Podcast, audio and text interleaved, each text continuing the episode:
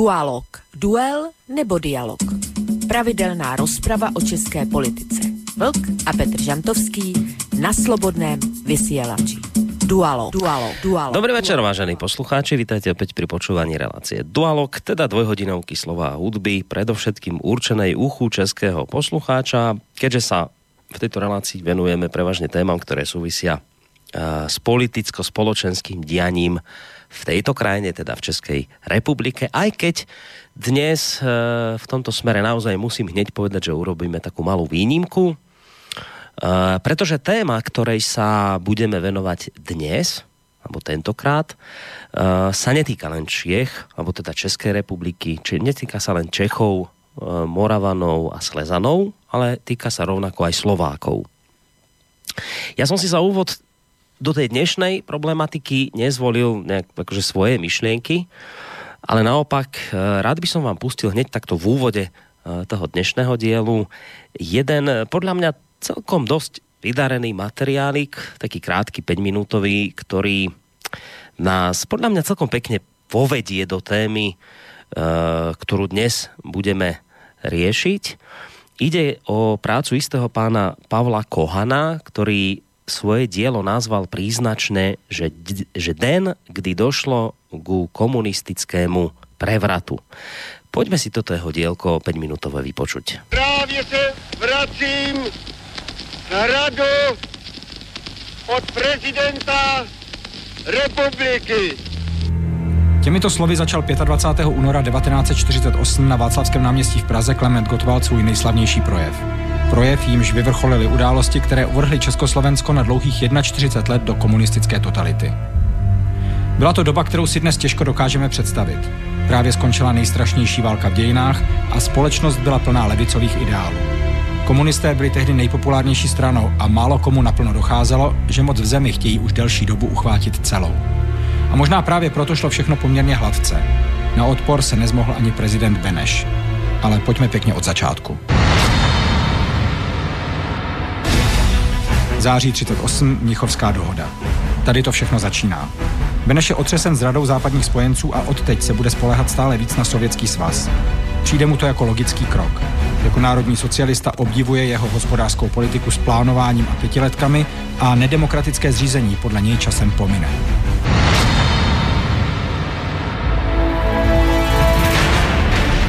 ...1943. Beneš přijíždí do Moskvy dohodnout se Stalinem spojeneckou smlouvu. Západ ho varuje, že se dobrovolně začlenuje do sovětské sféry vlivu, ale Beneš na varování nedbá. Zároveň tady s českými komunisty dohaduje podobu poválečného Československa. Sám navrhuje princip znárodňování, Gotwaldovi muži mu všechno odkývou a na radu Stalina zatím nekladou žádné vlastní radikální požadavky. To je taktika, která se později bohatě vyplatí.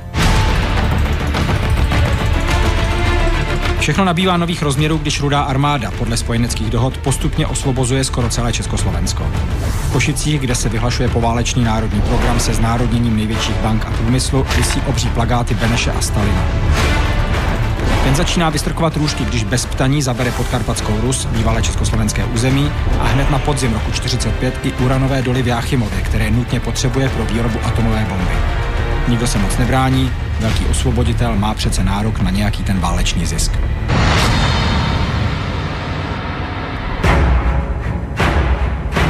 V roce 1946 přicházejí první poválečné volby. Nová doba potřebuje nové pořádky a tak sám Beneš inicioval zákaz nejsilnější pravicové strany, strany agrárníků. Do voleb tedy jde jen tzv. Národní fronta středolevých stran a komunisté s převahou vyhrávají.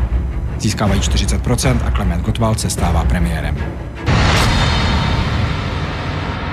Všechno se láme v roce 1947. Zatímco doposud komunisté spíš vyčkávali, teď se jejich politika mění. V letě 47 Stalin dospívá k názoru, že z osvobozených států nechce mít jen odané spojence, ale přímo podřízené komunistické satelity. Když se Československo chce zúčastnit tzv. Marshallova plánu, kterým američané pumpují do zničené Evropy peníze, Stalin to pod pohrůžkami radikálně zamítne. O vliv se přece nebude s nikým dělit. Koncem roku 47 tedy už i čeští komunisté začínají odkrývat karty. Do všech ostatních stran Národní fronty si dosadí své donašeče. Začíná sledování, provokace i zastrašování odpůrců. Jde přeci o reakční živly, které podkopávají republiku. Komunisté tak začnou ovládat všechna důležitá místa v armádě i v policii.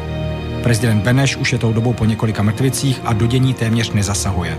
Světa jeho blízkých v čele s ministrem zahraničí Janem Masarykem se také na nic moc nezmůže. Tak přichází samotný únor 48. Na začátku je další provokace. Komunistický ministr vnitra Václav Nosek odvolá osm pražských policejních velitelů, protože mu prý nejsou loajální. 13. února vláda přehlasuje komunisty a chce, aby Nosek odvolání zrušil. 20. únor. 12 nekomunistických ministrů podává na protest demisi. Očekávají, že prezident Beneši nepřijme, rozpustí vládu a budou nové volby. To by byla pro demokraty výhra, protože komunisté se v průzkumech propadají a nemuseli by volby vyhrát. 21. únor. Po republice a na pražském staroměstském náměstí probíhají komunistické demonstrace. Gottwald tu vystupuje s návrhem řešení krize. Tím je podle něj přijetí demise ministrů a ustanovení nové vlády především z komunistů. Benešovi na Pražský hrad chodí tisíce dopisů, které požadují přijetí Gottwaldova řešení. 22. únor. Na sjezdu Svazu Československo-sovětského přátelství padá informace, že na našich hranicích je připravena sovětská armáda. 23. únor. Komunisté otevřeně přistupují k represím. Ministerstvo vnitra vyzbrojuje nové ozbrojené složky lidové milice. Na druhé straně 10 tisíc studentů se vydává na hrad podpořit prezidenta Beneše. 24. únor. Ve 12 hodin začíná komunisty vyhlášená hodinová generální stávka, které se zúčastní na 2,5 milionu lidí. Cílem je zesílení tlaku na Beneše, aby přijal Gotwaldovo řešení. Beneš byl v šoku, když zjistil, že se stávky ze strachu zúčastnili i všichni členové jeho prezidentské kanceláře a také Jan Masaryk. 25. únor. Beneš pod tlakem událostí a ve strachu z občanské války a vojenského zásahu Sovětského svazu demisi přijímá. Klement Gottwald tak může pronést svou slavnou větu. Mohu vám sdělit, že pan prezident všechny mé návrhy přesně tak, jak byly podány, přijal. Tragédie, kdy komunisté získali veškerou moc v zemi zcela podle československého práva, je tak dokonána.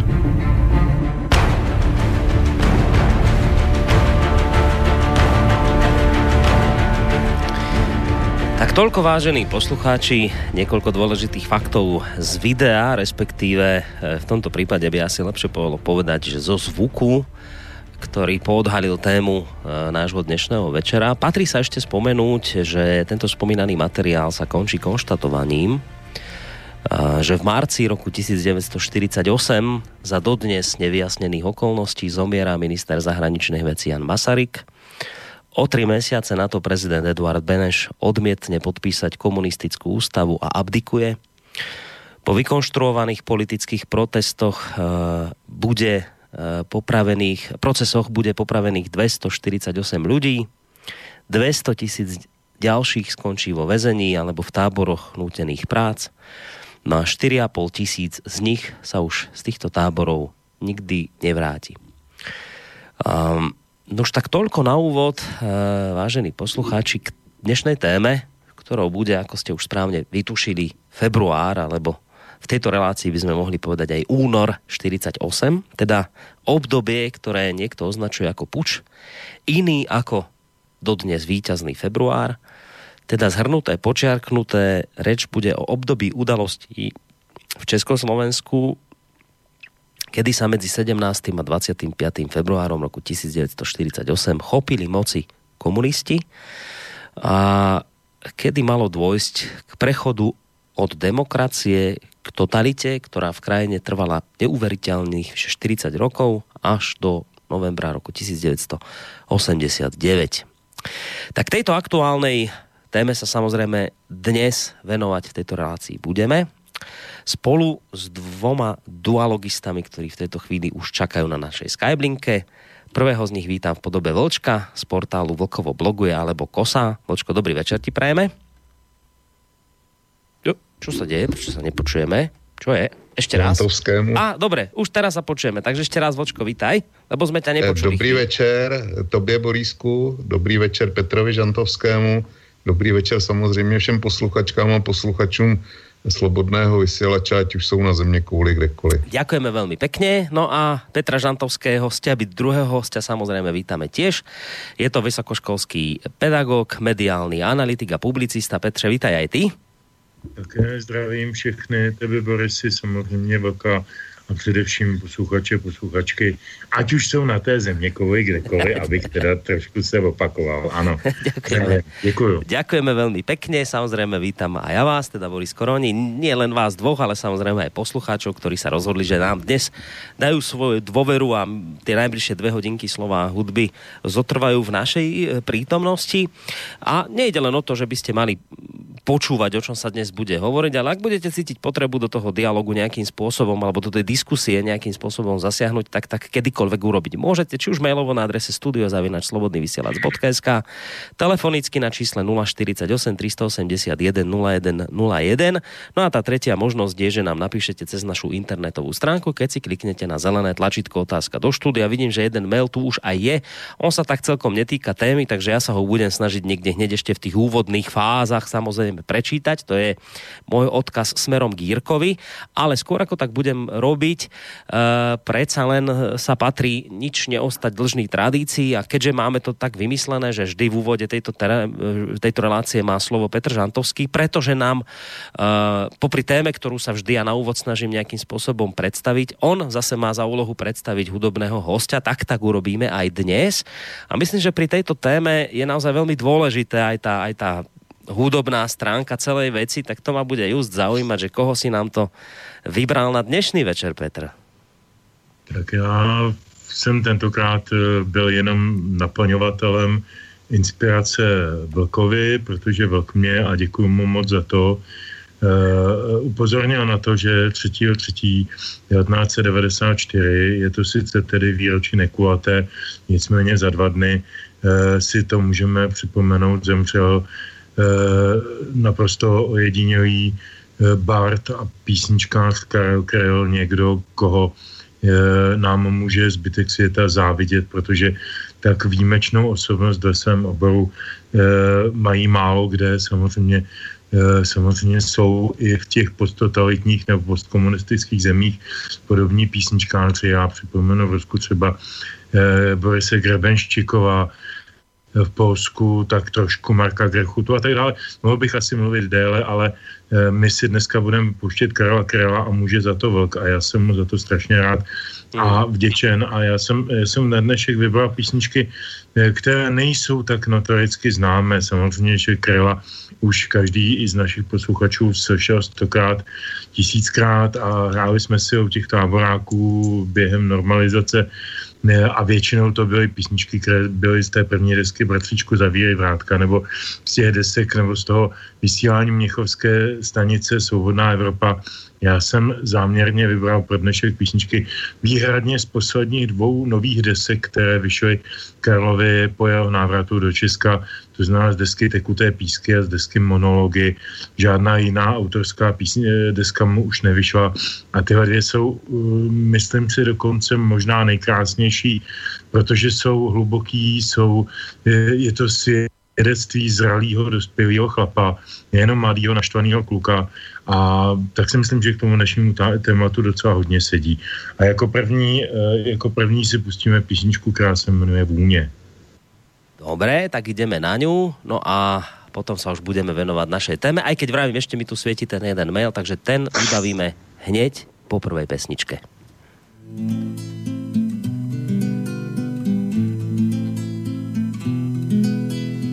tůni nad mlínskou strouhou, vteřinu pouhou, zdrží se prout.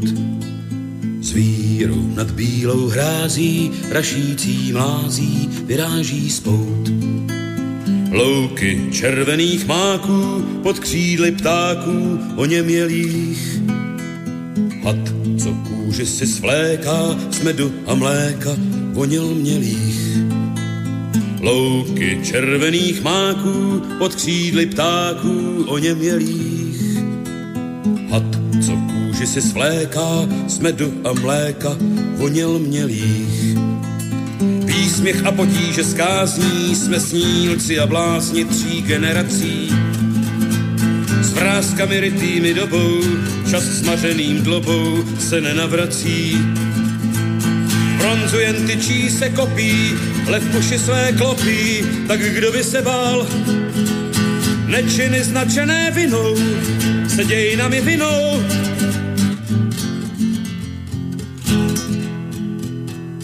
O bože, co dál?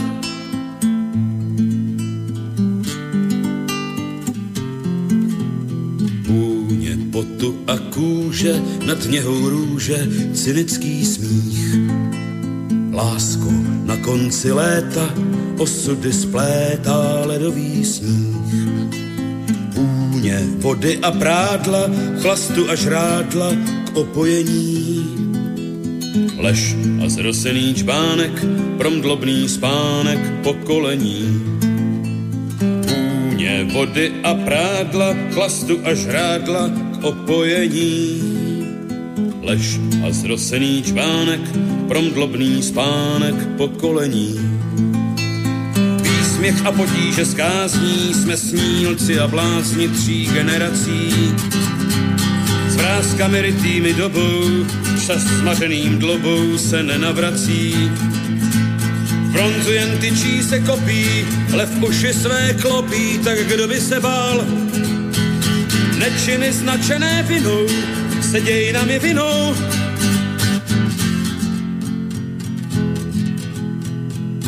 O bože, co dál?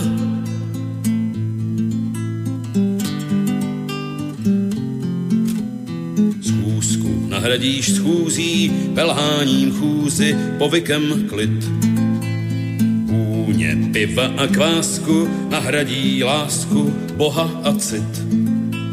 Klec, co náhražka křídel, kulturní příděl za umění dálky, v zrcadle sklínky, z prolhané skříňky na civění. Klec, co náhražka křídel, kulturní příděl za umění. Dálky, v zrcadle sklínky, z prolhané skříňky na civění. Výsměch a potíže skázní, jsme snílci a blázni tří generací, s vrázkami rytými dobou, čas smaženým dlobou se nenavrací. Nečiny značené vinou se dějinami vinou, co dělat, že máš. Navzdory otcům a synům se odhodlat k činům.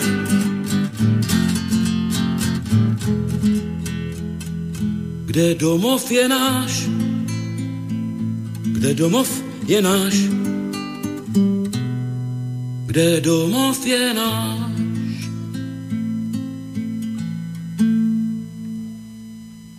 už myslím, že hneď po prvých tónoch je jasné, že ten výber bol dnes skutočne výborný a mňa teší, že to bol vlastne e, taký obojstranný výber Vlčkovsko-Petrovský, to je také sympatické. A predstavili sme si tému, to je samozrejme február 48, aktuálna to téma, pretože práve v týchto dňoch sme si uh, pripomínali, pripomínali tieto udalosti a budeme sa im venovať, ale ja som ešte predsa len pred pesničkou naznačoval, že je tu jeden mail, ktorý by som rád vybavil hneď v úvode, lebo nesúvisí s témou, ale je to mail ako všetky ostatné, takže ho vybavíme hneď. Konkrétne ide o mail od Jirku, ktorý je adresovaný tebe, Petře. A znie takto. Když byl Petr Žantovský zvolen do rady ČTK, k čemuž gratulují, tak jak hodlá ovlivniť v rade to, aby v ČTK zústavali i nadále uh, trend poctivé novinařiny? Pýta sa ťa Jirka. Mimochodom ti k tomuto samozrejme gratulujeme aj my, k tomuto postu, takže tá otázka znela, že ako hodláš ovlivniť v rade to, aby v ČTK zústavali i nadále, uh, aby tam zostával trend poctivej novinářiny. Tak děkuji za gratulace. Nečekal jsem, že se budeme této, tomuto tématu věnovat. A tak to zkusím velmi stručně, aby se dostal na to hlavní. V první řadě eh, v pozici nebo v kompetenci radního v žádném případě není žádná možnost ovlivnit obsah toho, co Česká tisková kancelář eh, produkuje za obsahy, za mediální obsahy. My můžeme jako radní pouze uh, posuzovat, jak se agentura chová ekonomicky, jestli ředitel manažuje dobře nebo špatně, jestli se tam dějí nebo nedějí protizákonnosti, je v zásadě všechno, co můžeme, těch kompetencí není mnoho. Co můžeme ale, a to, to, to já o tom mluvím vlastně docela často, je, je vysílat určité inspirace. Pak je otázka, jestli ty inspirace budou padat na na připravenou půdu a také, jestli budeme při nich dostatečně diplomatičtí a dostatečně, dostatečně věrohodní, to je, to je další věc. Já mám e, takový, takový, e, takové předsevzetí. Ta, ta agentura je totiž prvním sítem. E, v té mediální teorii známe pojem gatekeeping, tedy hlídání, hlídání brány, takový ten, to síto, skrz které běží informace, těch informací jsou miliardy a teď každé médium, ať už je to agentura, ať už je to potom další sekundární média, eh, z toho musí nějakým způsobem vybírat, protože nemůžou samozřejmě zveřejňovat všechno, to prostě nejde z čistě kapacitních důvodů. To znamená, ta, ta agentura je vlastně první gatekeeper, první první nastavené síto. A teď jde o to, aby to síto bylo co možná objektivní, aby ne, ne, eh, neopomíjalo důležité věci, aby nevkládalo důležitost věcem, které jsou banální nebo nedůležité, nebo, nebo zájmově nějak nastart, na, na, na, na, nasměrované. To si myslím, že je tak jako asi ten hlavní klíč. A protože já o té manipulaci přednáším na vysoké škole, tak, tak si myslím, že se mi budou docela tyhle ty vědomosti hodit a, a věřím a těším se na to, že s těmi lidmi v ČTK si o tom dobře popovídáme, protože jak věřím, jsou to všechno profíci, který, eh, který tyhle ty všechny věci znají a, a ctí, tak je důležité vědět a to, to prosím jako zdůraznuju. ČTK je jediné české veřejnoprávní médium, které nepotřebuje ani korunu ze státního rozpočtu a funguje výhradně na vlastní účet. To je strašně důležitý protože to ho nutí vlastně chovat se i trošku tržně. To znamená, ho, i ten ekonomický stimul ho nutí k určité vyšší objektivitě a vyšší ostražitosti a nemůže, ne, ne, neumožní mu prostě jen tak manipulovat s veřejností, jako to dělá třeba Česká televize. Takže, takže Děkuji za to blahopřání, moc děkuji, děkuji za, za, tu, za, tu, za tu větu na, na cestu a budu se jí velmi držet. Tak a tým pádom je vybavený mail mimo témy dúfam, že tie ostatné, ktoré budú chodiť, už budú súvisieť s tým, o čom sa budeme samozrejme baviť. Uh, február 48, uh, je to samozrejme táto úvodná otázka na vás obidvoch, ale keďže Vlčko už dlhú dobu čaká ticho na linke, tak začal by som ním. Uh, táto relácia Dualog je okrem iného známa tým, že vy často mávate na tú istú vec rozdielne pohľady. Mňa bude zaujímať, ako budete vlastne túto udalosť uh, z minulosti hodnotiť obaja. Možno už čo to naznačí prvá od, by tá odpoveď na moju otázku. Totižto, uh, aj táto téma uh, mám pocit, že stále ešte nejakým spôsobom polarizuje spoločnosť, že vytvára také dva tábory, minimálne dva, kde jeden ten tábor tvrdí, že, že február 48 to bola úplne normálna ústavná zmena, ktorá prebehla v medziach zákona vtedajšieho, že nemôžeme hovoriť o žiadnom prevrate, že to bola skrátka šikovnosť e, komunistov, ktorú, ktorí celú túto zmenu vykonali v rámci, opakujem, platných vtedajších zákonov. A pokiaľ ide o nejakú podporu armády, polície a pracujúcej triedy, tak to vlastne ide na vrúb ich slobodnej vôle, že sa v tej danej chvíli takto rozhodli. To hovorí jedna časť. Druhá časť hovorí ľudí, že nie, nie, nie, nie, nie, nič z tohto nie je pravda. To, čo sa stalo v tých pohnutých februárových časoch roku 48, e, to bolo zo strany komunistov jednoznačné, jednoznačné zneužitie moci, jednali proti zákone, v rozpore s ústavou, pričom používali také metódy ako klamstvo, manipuláciu, zastrašovanie dokonca, že teda majú byť niekde už nastúpené ozbrojené sily, alebo dokonca, že sovietský zväz je ochotný zasiahnuť, hoci teda nakoniec to nemala byť pravda. Takže sa to tak rôzni. Jedni vravia všetko v poriadku, v rámci zákonov, druhý vravia nie, úplne, že hrozné, zlé, puč. Ako to vidíte vy, Vlčko? Čo bol február 48? Uh, já si myslím, že tady Eh, tady to uvidíme přibližně asi stejně s Petrem, kde se budeme lišit. Eh, to bude asi v druhé části, pokud se k ní dostaneme. A ta druhá část je, že já tvrdím, že dneska po 70 letech od února probíhá antiúnor.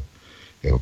Ale k tvý otázce, já se domnívám, že to bylo, eh, že pravdu mají oba dva. Eh, věci můžeš posuzovat de facto nebo de, de, takzvaně de jure. Jo. A de jure platí to, co si říkal ta první varianta, že to všechno bylo podle, podle předpisů. E, zkrátka předpisy se dají vykládat e, různým způsobem. A skutečně k překročení ústavy fakticky nedošlo.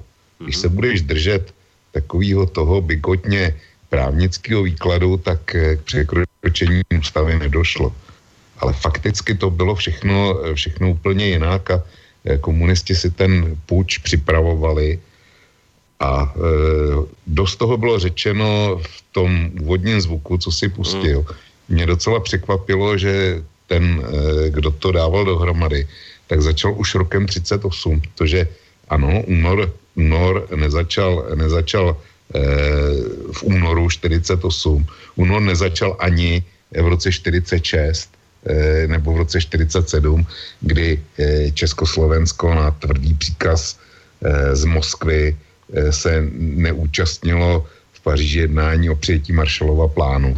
Je znám výrok Jana Masaryka, že do Moskvy tenkrát na to jednání se Stalinem letěl jako minister zahraničí Československé republiky a vrátil se z něho jako Stalinovo pohůnek ten, to je autentický vý, výrok Jana Masaryka.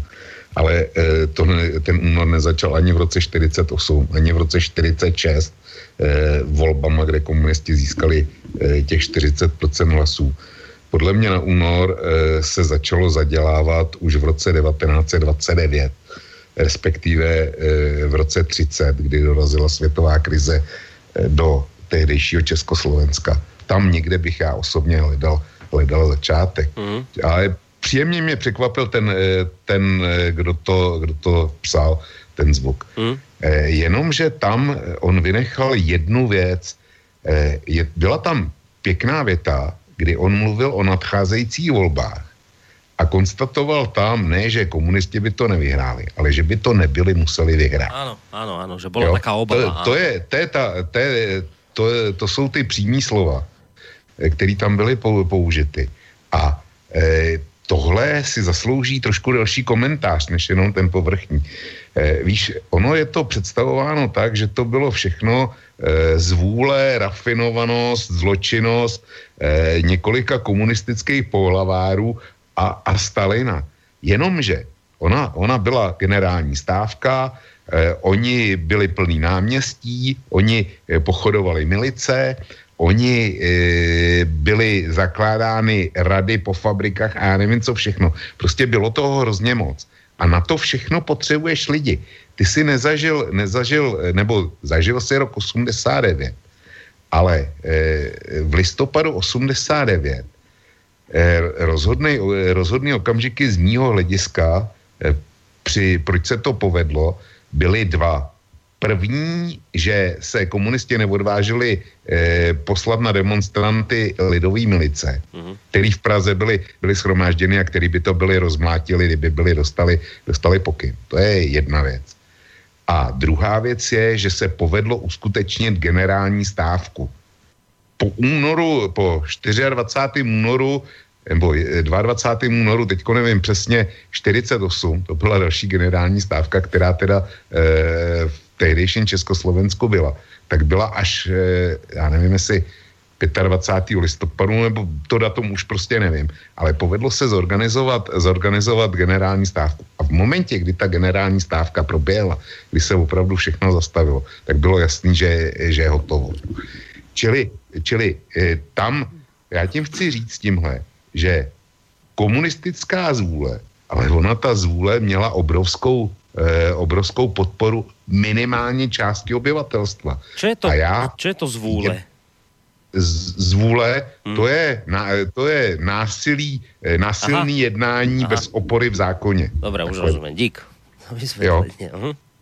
čili, čili eh, byla tam obrovská ingerence podstatné části národa. Já nebudu tvrdit, že většina, ale, ale podstatná část, nadkritické množství to bylo.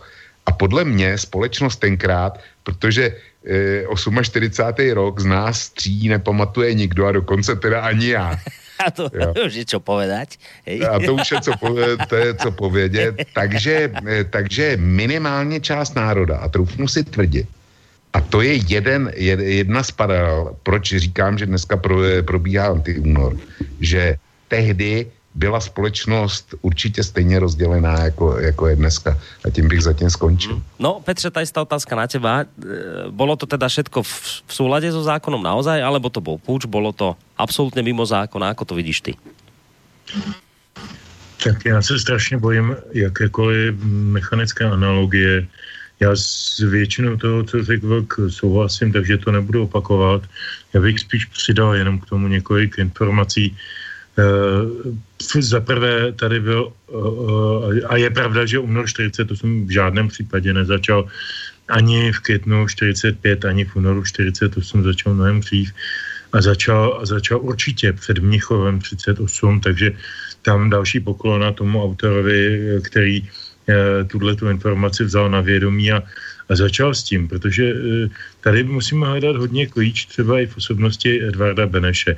A já jsem se ní hodně zabýval, takže zkusím začít od něj. Mm-hmm. Edvard Beneš Edvard Beneš měl několik velkých psychických problémů. Za prvé byl to malý pán, měl veliký uh, napoleonský komplex, museli s ním jezdit. Ono to je to zdánlivě banální, ale má to svůj, význam, svůj význam. Musel s ním jezdit na na různá shromáždění pán, který eh, nosil bedinku a vždycky na, tu, na to řečniště, na ten Empire, na to náměstí dal tu bedinku, na tu, na tu vylez pan prezident Beneš, pardon, a eh, teprve, teprve udělal ten proslov k národu, aby vypadal větší. Jo. Eh, tohle ta vlastnost toho trošku determinovala celoživotně k tomu, měl veliký problém ještě z času první světové války a ten problém se jmenoval Štěfánek. Protože Milan Rastislav Štěfánek byl prostě v té mezinárodní diplomaci úspěšnější než pan Beneš. A to, to samozřejmě on vnímal jako jisté ohrožení. Já v žádném případě nejsem přítelem eh, konspirační teorie, že, že to letadlo, které spadlo, mm, eh, spadlo se Štěfánikem a zabilo ho samozřejmě Eh, s celou posádkou, že, že za to může Beneš, to, to jsem nikdy neřekl, ani kdybych, nejsem, nejsem přítelem této mm. konspirační teorie. Pravda je ale, že Milan Rastislav Štěfánek to měl u Tomáše Masaryka velmi dobré. Masaryk byl jeho učitel na vysoké škole, velmi si ho vážil, velmi si vážil jeho obrovského diplomatického vkladu, který zejména ve Francii a částečně také v Itálii za té první světové války podnikl. Čili Beneš se mohl cítit ohrožen z mnoha stran a čím, čím je člověk menší, já to znám, protože já mám 208 cm, čili já to přesně si umím žít do toho, že to jsou pocity lidí, kteří nemají těch 208 cm. A fakt to nechci banalizovat, je to, je to, je to hrozně, hrozně významný, mám spoustu přátel nižšího vzrůstu a vím, že, že to pro ně je jisté utrpení. Uh-huh. A Eh, pan prezident Beneš několikrát v životě, a co je za to stokrát, sto tisíckrát komentován, několikrát v životě učinil kroky, které se jevily býti prapodivnými, že jo, vyhlásil v roce 38.2 mobilizace, pak je stáhl. Nejprve s celou vládou, odmítl mnichovský diktát, nebo respektive ještě před mnichovskou výzvu eh, takzvaných spojenců Anglie a Francie a poté tedy se podřídil diktátu nebo vzal na vědomí diktát. Další čin, který nebyl úplně pochopen tehdejší mm, jaksi společností, bylo to, že prostě sedl na první speciál směr Londýn a utekl ze země.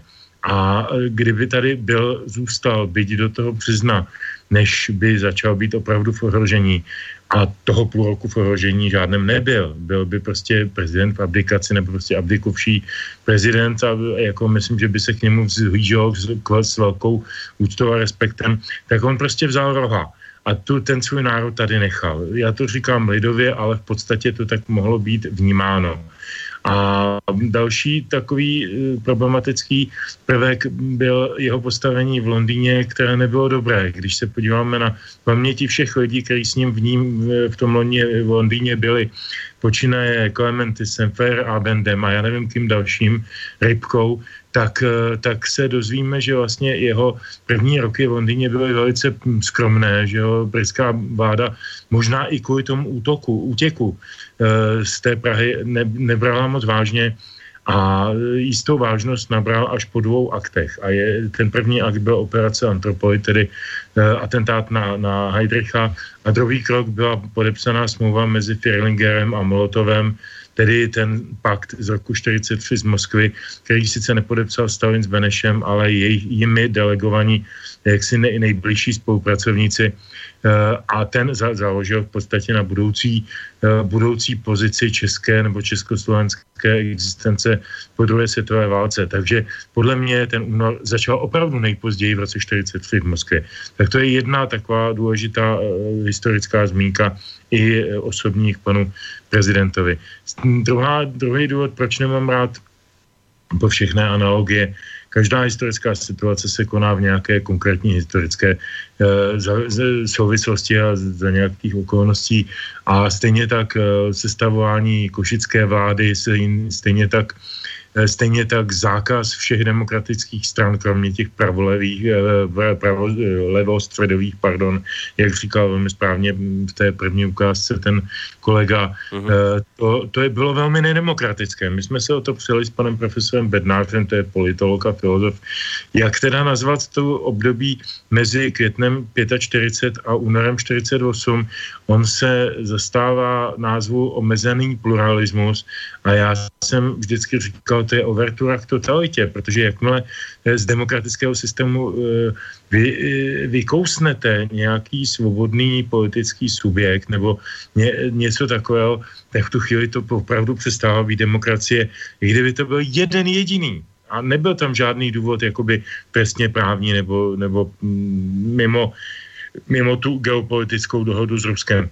Čili to je další věc. A poslední věc k tomu únoru, formálně za to proběhl podle tehdejší ústavy. Eh, důležité je vědět, že po válce eh, většina českého, českého obyvatelstva vnímala Sovětský svaz jako eh, ten subjekt, který je zbavil nacistické okupace nacismu, teroru a těch, těch růz, které, které je prostě potkávali.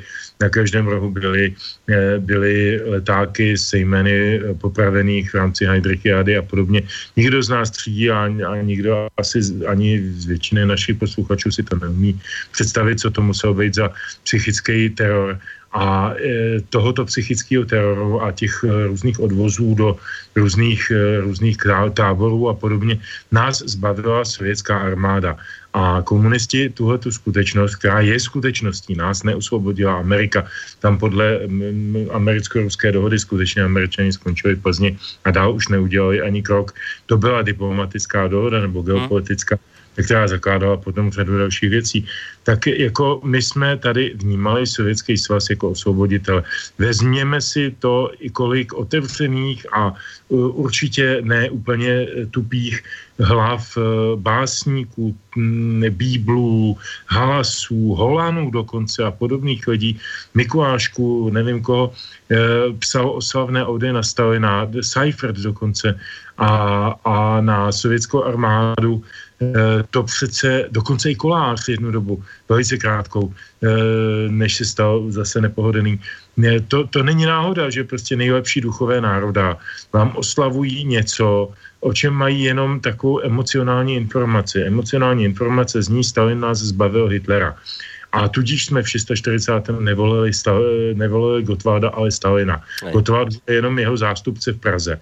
Takže eh, tak to, tak to zřejmě proběhlo mentálně celá příprava na ten únor. A ten únor pak už mohl proběhnout ústavně, e, tomu celkem asi nic Hej. nebránilo.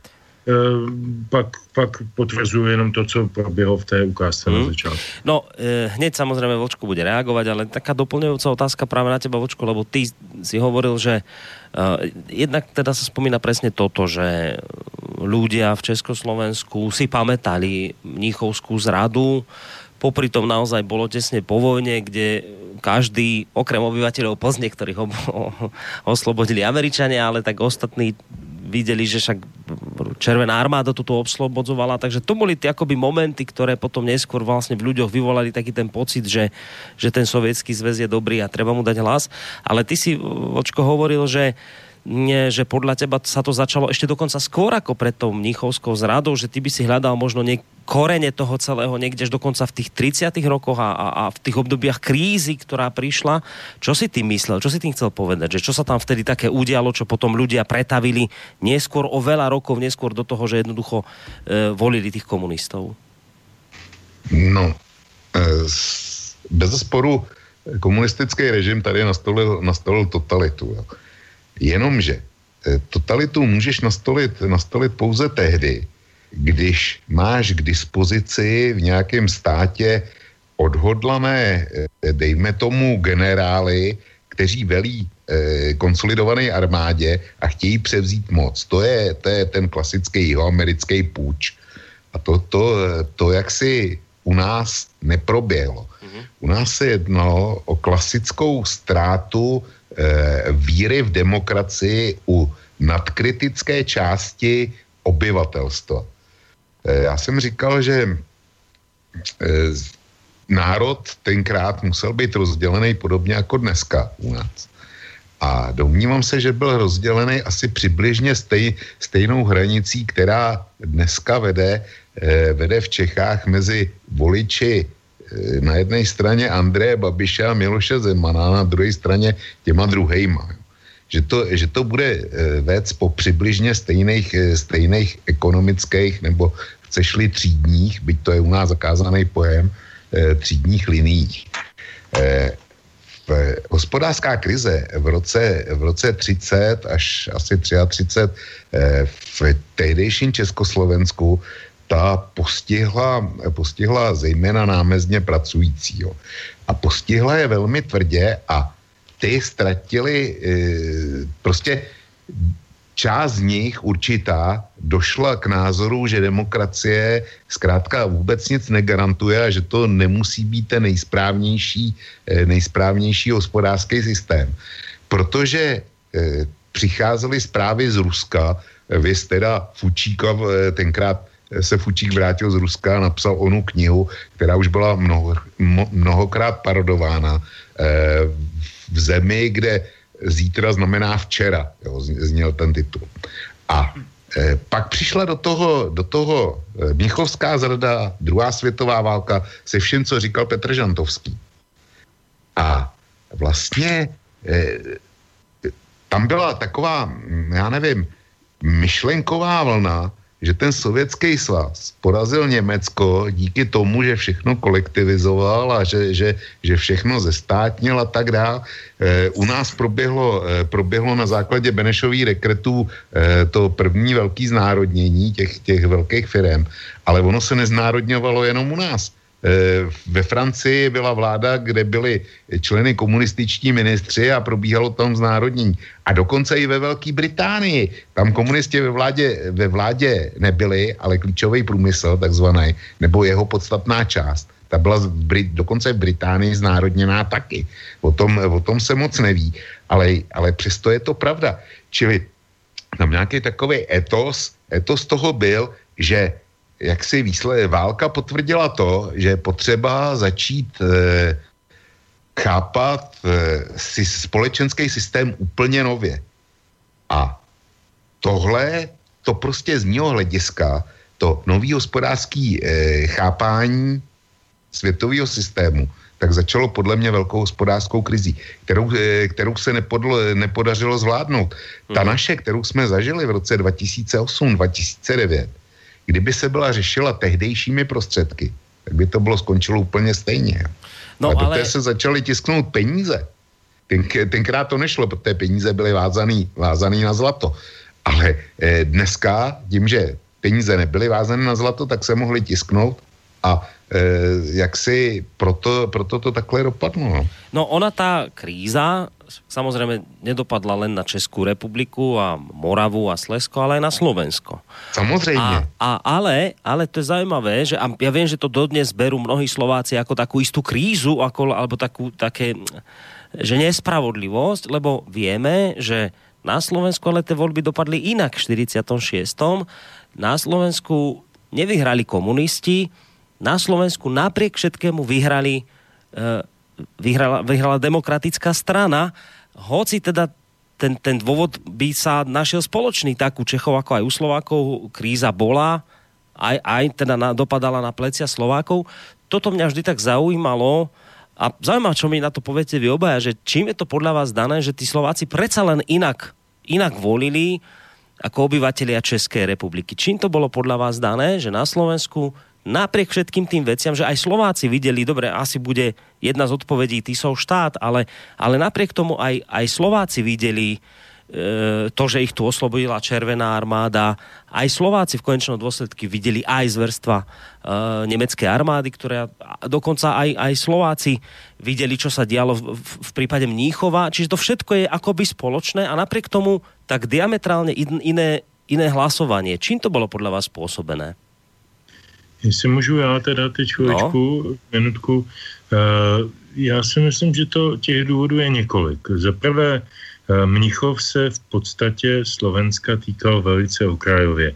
Mnichov otevřel Slovensku cestu k osvobození nebo k osamostatnění. Uh-huh. To je velmi důležité vědět a a vědět, že Mnichov Slováci pravděpodobně nevnímali jako tragédii pro, svůj, pro, svůj, pro svou budoucnost. Druhá věc, velice důležitá, a opět souvisí s osobností, osobností pana prezidenta Beneše, aby nevznikl dojem, že eh, si tady na něm hojím nějaký bojistky.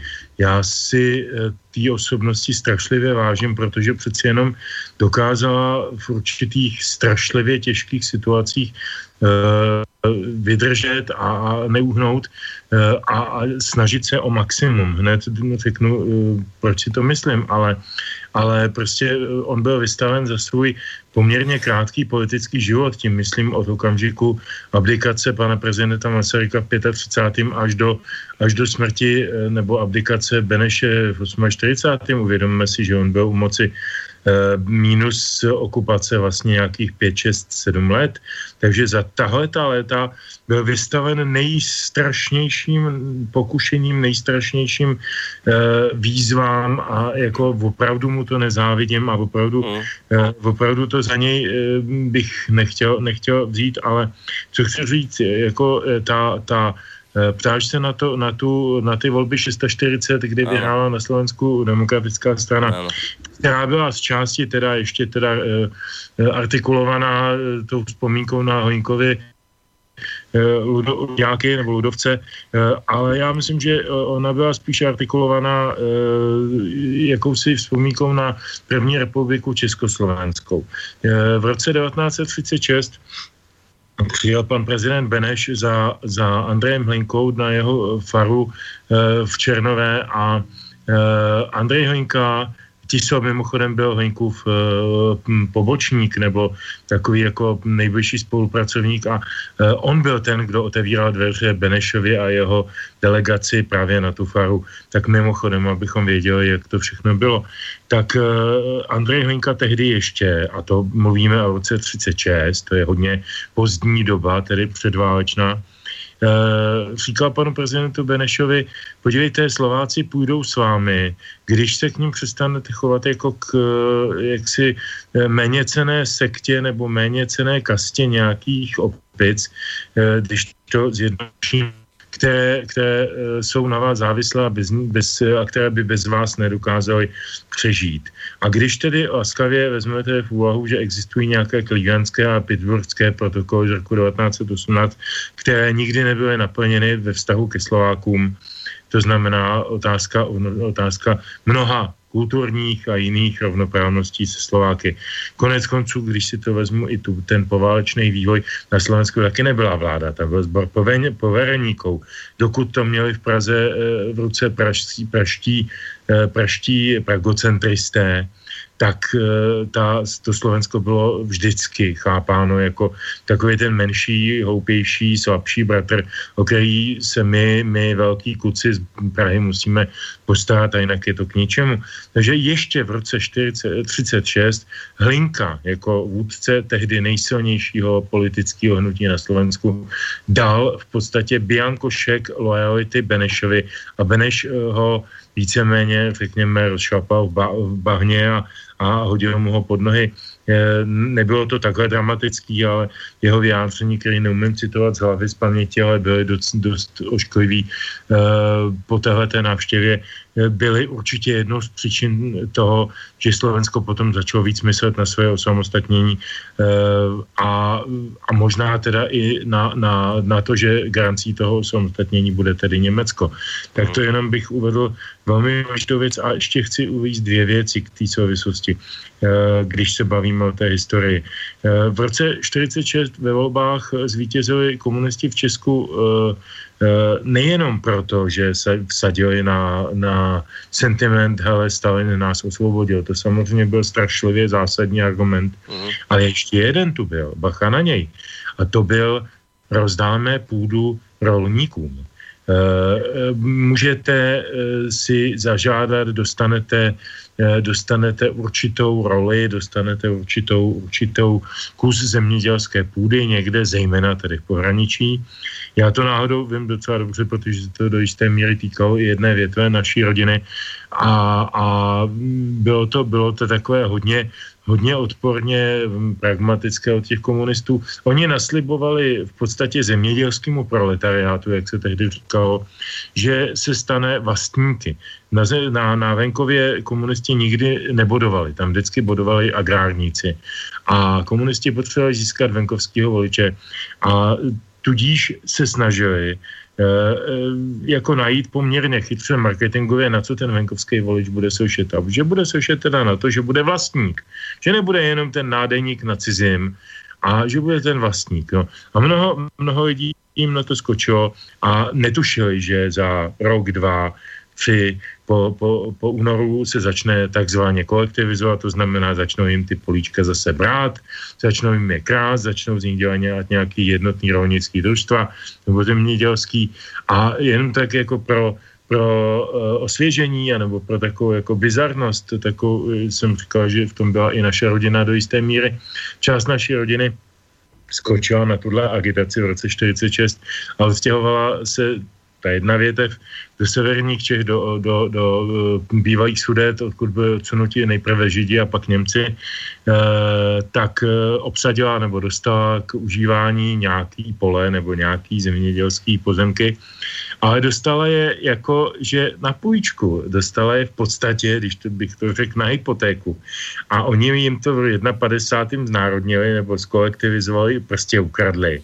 Ale ale ještě v 68. museli platit tu půjčku. Takže naši, naši příbuzní drazí, kteří skočili na tuhle ten eh, v 640. volební eh, plagát komunistů, tak, eh, tak už dávno, 18, 17 let nebyli vlastníky ani metru čtverečního, hm. ale stále za ně platili tomu komunistickému státu. Takže to všechno byl veliký podvod. A úplně poslední poznámka, omlouvám se za tu dlouhou, dlouhou dobu, co mluvím, ale je důležitá. Eh, tady je potřeba připomenout, a to, to jsem rád, že říkal Vlk, Eh, a upozornil na to, na, tu, na, tu, na ten pohled, na ten, na ten eh, kapitalismus z různých možných úhlů. Jeden pohled na kapitalismus nabídl přeci americký prezident Franklin Delano Roosevelt, který zemřel tři měsíce před koncem světové války.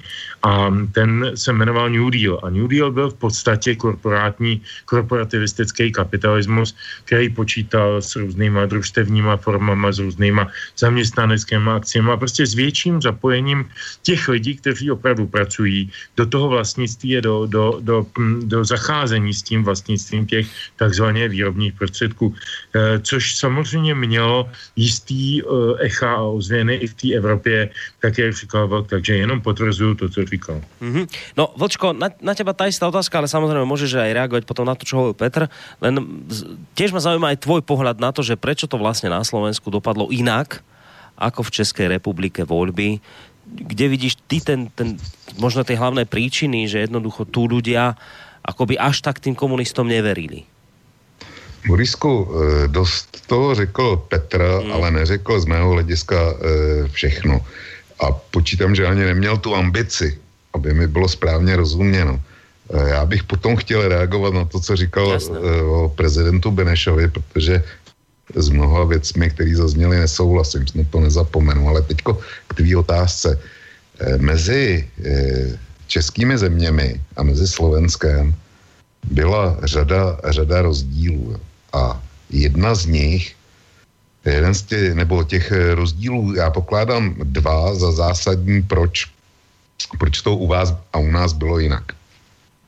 Slovensko v té době v podstatě bylo velmi zanedbaný co do průmyslové industrializace. Mm-hmm. A hlavní základnou eh, komunistů a vůbec teda, vůbec teda levice, míním těm sociální demokracie, nemyslím národní socialisty a nemyslím lidovce, kteří tenkrát v českých zemích byli, tak hlavní základnou komunistů byly průmyslové závody. A tam na Slovensku, tam to bylo, eh, pokud vím, Vrůdky a, a eh, možná Martin, možná, možná Žilina, Bratis, něco Bratislava a to bylo asi tak všechno. Hmm. Nechť mi odpustí, nechť mi odpustí ti, kteří slovenskou realitu eh, poválečnou ohledně industrializace znají daleko líp než já a určitě mezi posluchači jsou. Nech mi odpustí, ale prostě eh, ta industriální úroveň Slovenska ve srovnání s českými zeměmi tak byla nesrovnatelná. Nevím, jestli, jestli byla okolo 20% průmyslový základny nebo prostě tak nějak. Čili ten základní eh, element, z kterého si komunisti eh, rekrutovali eh, členy a sympatizanty, tak ten tam byl velmi omezený. To je jedna věc. A druhá silná skupina, která, která se hlásila ke komunistům, byla inteligence. Petr tady mluvil o setkání Hlinky e, s Benešem v roce 36. Popravdě řečeno, já jsem o tomhle setkání až doteď nevěděl, neslyšel. A tím, tím nespochybnuju, že k němu došlo a že to Petr interpretoval zcela správně. Ale mluvil tam něco e, o tom, že teda Češi se chovali vůči Slovákům jako ten starší brácha, který, ho ten, e, který musí toho mladšího mentorovat a e, jinak ho nezajímá. Mm-hmm. E, já se domnívám, nebo respektive e, vím, že když vznikla republika v roce 18, tak teď si nejsem jistý, jestli se slovenským vyučovacím jazykem byla jedna střední škola na celém, na celém dnešním Slovensku nebo žádná. Přiznám se, že to nevím. Ale fakt je, že když se dávali dohromady e, škol s vyučovacím slovenským jazykem, bylo snad asi 20%. Eh, nedám za tohle číslo, eh, všechny ostatní byly v maďarštině, nedám za tohle číslo pravou ruku, ale prostě takovýhle nějaký zanedbatelný procento to bylo. A Perutka eh, ve svým stěžením díle budování státu Slovensku věnuje mnoho kapitola, ten tam popisuje velmi tristní situaci, když se na Slovensku vytvářel pro nový školy slovenský učitelský sbor. Tam zkrátka slovenští vyučující nebyli, takže tam e, z Čech museli přijít ano. učitele a samozřejmě státní zaměstnanci, aby ten nový stát mohl vůbec, vůbec fungovat. Jo. Čili jestliže teda se budeme bavit o slovenské inteligenci v roce, v roce 46, těsně po válce, tak slovenská inteligence, ta, která v Čechách byla z velké části levicová, tak jednak byla málo početná. Jednak, e, pokud se už stihla vytvořit, tak do jisté míry kolaboro, eh, kolaborovala se slovenským štátem. E, jo, čili jak od těchto lidí chceš, aby, aby e, volili komunisty, jak od nich chceš, aby propagovali komunisty a tak dále. To, co bylo v Čechách, v Čechách samostatný. A pak je tady samozřejmě ten obrovský vliv toho, že Slovensko získalo získalo svou státnost po dobu druhé světové války. Eh, vy jste, eh, nebo my jsme slobodný vysílač, který navazuje na tu tradici toho povstaleckého sl- slobodného vysílača. Mm. Ale eh, Borisku, kdyby jsme hovořili s pamětníky, tak eh, Bánská Bystrica, nevím kolik tenkrát měla eh, tisíc obyvatel, dejme tomu 50. ale eh, jak si žít v iluzi, že všech 50 tisíc se připojilo k povstání, tak to asi nebudeme, že jo? Jasné, že ne, samozřejmě. Jo, hmm. a z, z, zrovna tak teda celý Slovensko. Vy jste měli svůj stát, když to my jsme byli, my jsme byli protektorát. Hmm. Eh, u nás běžela Heidrichiáda, u vás nic takového nebylo. U vás eh, Gustav Husák a ostatní komunisti, eh, pár jich bylo v kriminále, tuším jako široký nebo, nebo další, ale eh, co já jsem o tom čet, tak měli takzvaný fešácký kriminál. A eh, Šaňomach eh, konverzoval s Gustávem Husákem, jo. Prostě eh, jakoby pohoda, když, když to použiju. Čili u vás eh, k vám přišla rudá armáda, to je pravda. No jo, ale dvě slovenské divize bojovaly, bojovaly na východní frontě, že jo.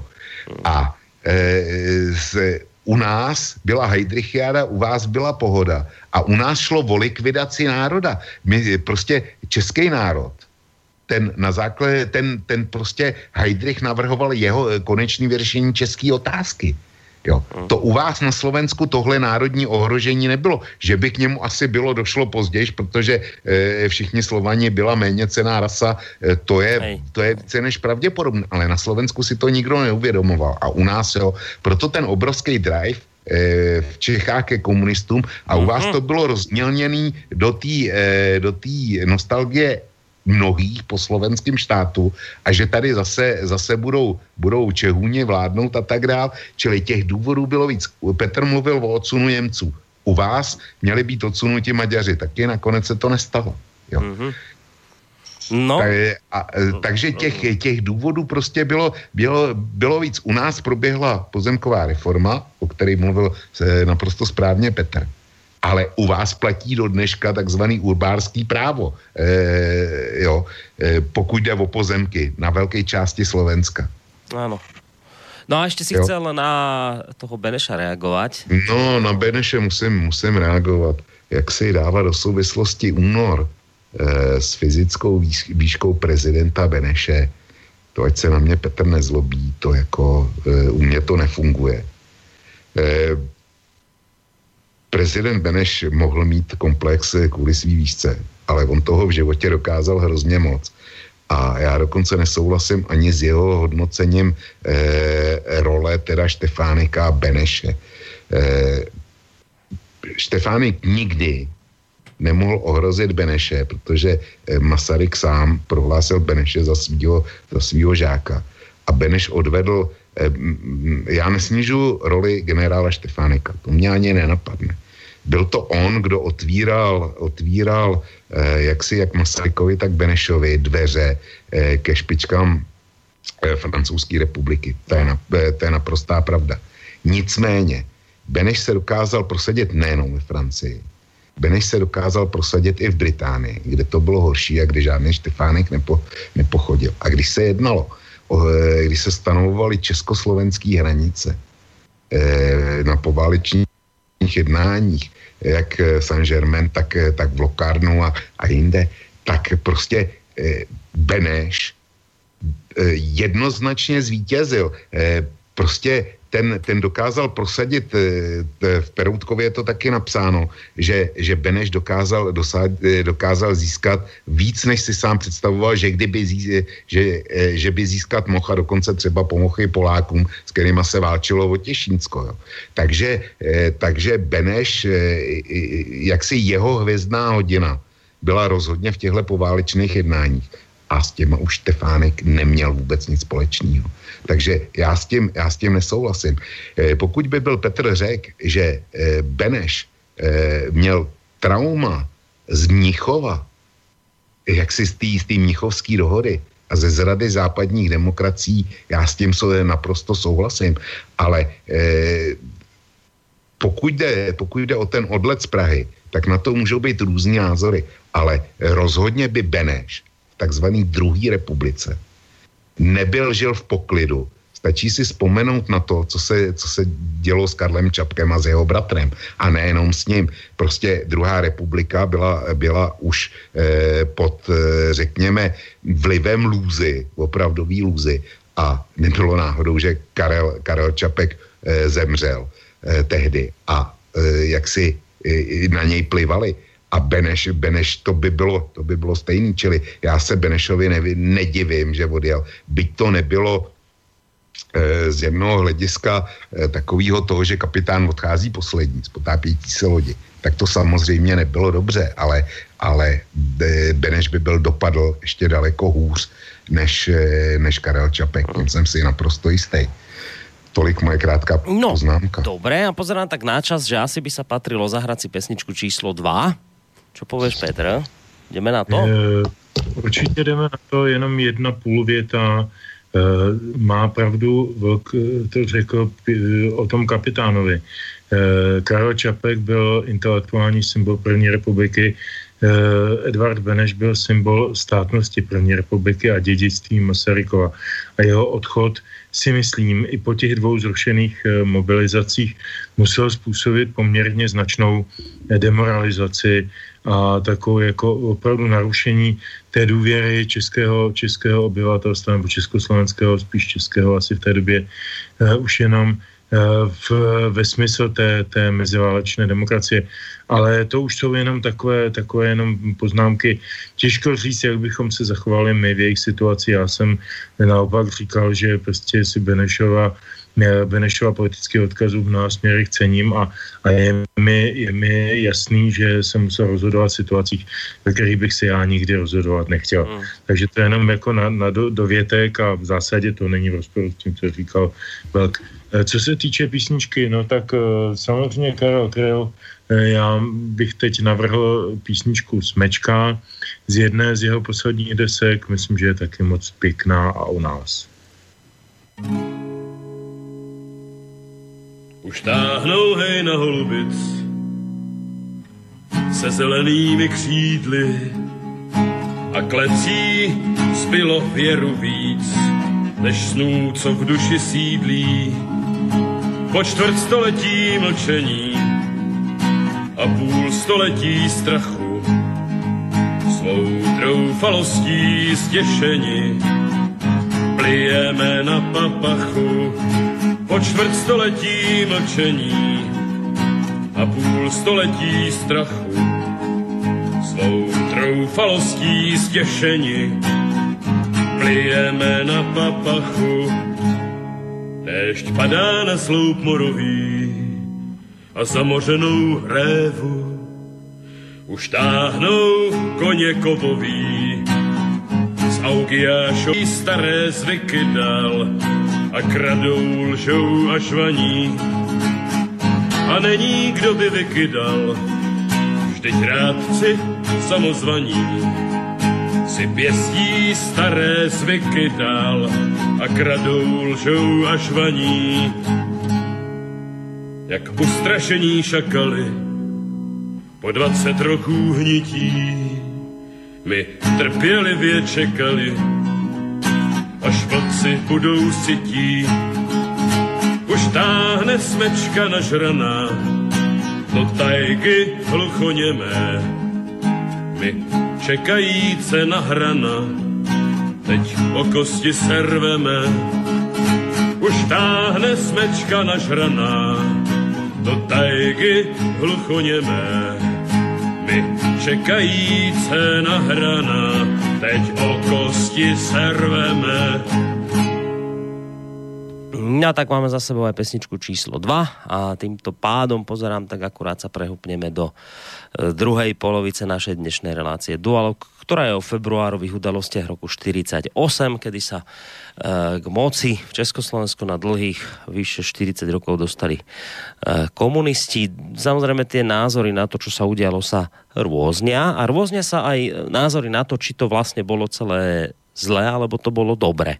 Uh, hovorím o tom práve preto, lebo uh, toho sa týka aj jeden mail od poslucháčov, aby som už trošku začal aj tie maily čítať, ak sa nám z nich minie.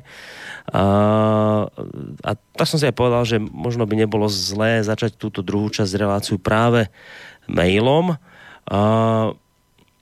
Mm, bol február, pýta sa Márek, bol február 48 podľa hostí a zaujíma ma názor obi dvoch, bol február 48 jednoznačnou katastrofou, keďže komunistickú moc sa potom, keďže komunistická moc sa potom udržala ďalších 40 rokov až do 89. Uh, samozrejme vieme, čo sa tu potom tesne po 48.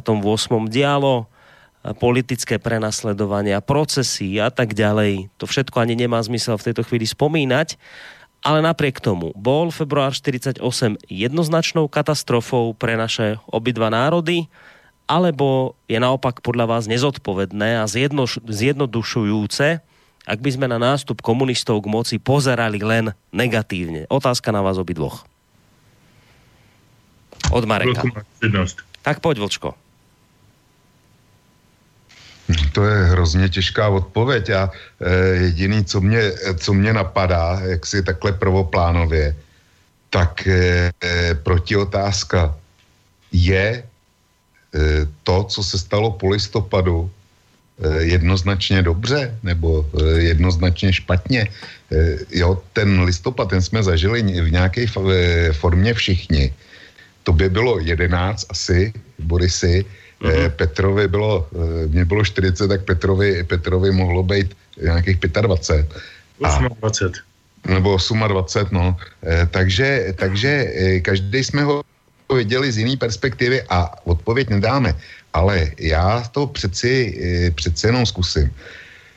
Jestliže můžeme to hodnotit nebo vzít mnoho, mnoho měřítek. Jedno, jedno z měřítek Například může být je to, zkusit odhadnout, jak by asi na tom bylo, bylo tehdejší Československo, kdyby ten komunistický puč nebyl a, a dejme tomu, e, nastali tady, prostě šlo se dál takzvanou demokratickou cestou. E, dovolím si tvrdit, že bychom na tom byli e, hmotně nebo ekonomicky eh, asi stejně, nebo možná líp, anebo o maličko hůř, než, eh, než sousedi v Rakousku.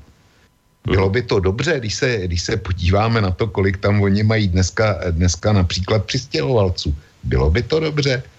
A další otázka by byla, kdyby to tady bylo šlo demokratickou cestou, kdyby se bylo rozpadlo Československo. Já si myslím, že by se bylo rozpadlo daleko dřív, než, než v roce 90 mm-hmm. nebo 1. 1. ledna 93. A bylo by to dobře? Já, já nevím.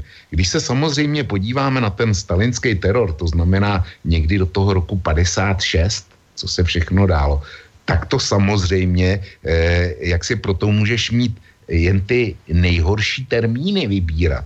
Diktatura, Eh, zlovůle, no. ponížení, to, to, všechno, to všechno platí. Ale dej si rok 48 a to komunistické násilí je, ono, eh, my to srovnáváme s tím, co se, co se dálo třeba ve Velké Británii, nebo co se dálo, dálo ve Švýcarsku, jo. S těma zeměma máme tendenci, ale budeme to srovnávat taky s tím, co dělali Britové Trošku nám nějako vypadlo. Nebo co holanděni eh, tenkrát provozovali, provozovali eh, dneš... No, už je to tu. Už som sa bál, že dneska nebudeme mať žádné technické problémy a už je to Jsou tu. to demokratické země a my říkáme na Vočko, jak nám trošku vypadávaš. Halo, slyšíme no, se? No, slyšíme, ale s takými dosť veľkými pauzami. Tak neviem, že čo sa zase začalo diať že či už zase tu máme nějaký technický problém. No skúste, či sa počuje... na telefon. No zatiaľ neviem, uvidím, ak nám to bude ešte vypadávať. Zatiaľ som ťa teraz počul, tak skúsme možno ešte chvíľu pokračovať a ak to bude zlé, tak ťa potom hodím na telefon. Dobře, čili eh, já nevím, jestli, jsem, eh, jestli to bylo slyšet. Ta zvůle komunistická, to násilí po převratu, hmm. tak samozřejmě to, to, to bylo hrozný. Nicméně, zasaďme to do kontextu té doby. Do, eh, do toho, co provozovali Britové v Indii proti, proti eh, tenkrát emancipačnímu hnutí Indů. Zasaďme to do, do toho, co provozovali eh, Holanděni v Indonésii dnešní, když ta chtěla samostatnost, zasaďme to do kontextu, do kontextu větnamské války, první větnamské války ve Francii a můžeme jít ještě dál. Tady šlo o, řekněme, eh, přechod od jednoho společenského řádu k druhému. A tohle v západní Evropě se odehrálo eh, při francouzské revoluci, v, v Anglii se to odehrávalo při Cromwellově revoluci, v Holandsku se to odehrálo při povstání Gézu, eh, eh, čili dejme tomu o nějakých nejméně 200 let, 200 let dříve. A vždycky to bylo e, spojeno s, s obrovským prolejváním krve. Čili e, e, jak si, když máš dějiný zvrat, tak ta nová mocenská struktura, která se k, konstituuje, hmm. tak používá násilí. Jo, a, a, a krev teče e, ve velkým. Takže z tohohle hlediska e, to bylo, to, to bylo, řekněme, logický, ale nechci, nechci, abych byl podezříván ze sympatí ke komunismu, aby teda bylo jasno, tak e, já jsem tady jediný, kdo ty 50. léta asi zažil na vlastní kůži, protože v roce 53 e, zkrátka najednou se e, naši dostali, mý rodiče, já už jsem tenkrát byl na světě, dostali 24 hodin na to, aby si zabalili. Pak přijela Erena a soudruzi, soudruzi v kožených kabátech hmm. s páskama lidových milicí nastěhovali pár kusů nábytku a vezli nás do pohraničí. Hmm. A bylo. Jo? Čili, čili e, já jsem si to e, zažil, tenkrát mi byly tři roky, e, něco maloučko si z toho pamatuju a ono ve třech letech tyhle věci snášíš, e, snášíš úplně jinak než v 35, že jo? Nebo v 60. Ale, ale já, e, naše rodina si to, si, si to prožila, jo, to, tohle to hmm. svým způsobem. Prostě nikdo se s náma nebavil. Hej. Tak jo, čili to, to říkám s plným vědomím toho, eh, co jsem řekl předtím, aby bylo jasno, že jsem nebyl komunista, nikdo v naší široké rodině nebyl komunista s jednou jedinou výjimkou, eh, jo, a eh, jak si nemám k ním žádný velký sympatie, ale dokážu se na to podívat hmm. z jiného hlediska, než je takový to, to, to obecný, s kterým, eh, s kterým se pracuje dneska. Že to byl jenom teror. Z mého hlediska, ještě teda speciálně ke Slovensku, já si troufnu tvrdit, že kdyby tady byl jakýkoliv jiný režim, takže by Slovensko dneska zdaleka nebylo tak eh, rozvinutou zemí, jako se stalo, protože ten, ten rozvoj Slovenska, ten se začal datovat někdy e, začátkem 70. let a ta industrializace byla ohromná. No, e, ja som rád, že v podstate obaja ste na to poukázali e, v tejto relácii, že všetky tie udalosti historické treba naozaj vnímať v kontexte doby, v ktorej sa diali a aj to, čo sa vlastne dialo v Československu, treba vnímať v kontexte doby, aj, aj napríklad vo vzťahu k tomu, čo bolo v tej dobe v iných krajinách. No tak napríklad v Spojených štátoch 50. roky to bolo obdobie mekartizmu, e, takisto politické procesy, takisto popravy, takisto väznenia, takisto deportácie, prenasledovanie ľudí, cenzúra, e, hon na čarodejnice, čiže takto o tom píše napríklad Eduard Chmelár, čiže to, to bolo prostě nejaké obdobie, kde sa tieto veci diali a teraz, že to asi neznamená, že je to správne, len, len hovorím, že to nebol typický špeciálny problém len tu tejto našej oblasti a že nikde inde sa nič také nevyskytovalo. A tá istá otázka je na teba, Petře. E, ty si známy tým a viackrát si to už aj v týchto reláciách spomínal, že ty si si teda za to obdobie socializmu preskákal svoje, mal svoje problémy teda so štátnou mocou a, a s tými všetkými možnými zložkami a bezpečnostnými a tak.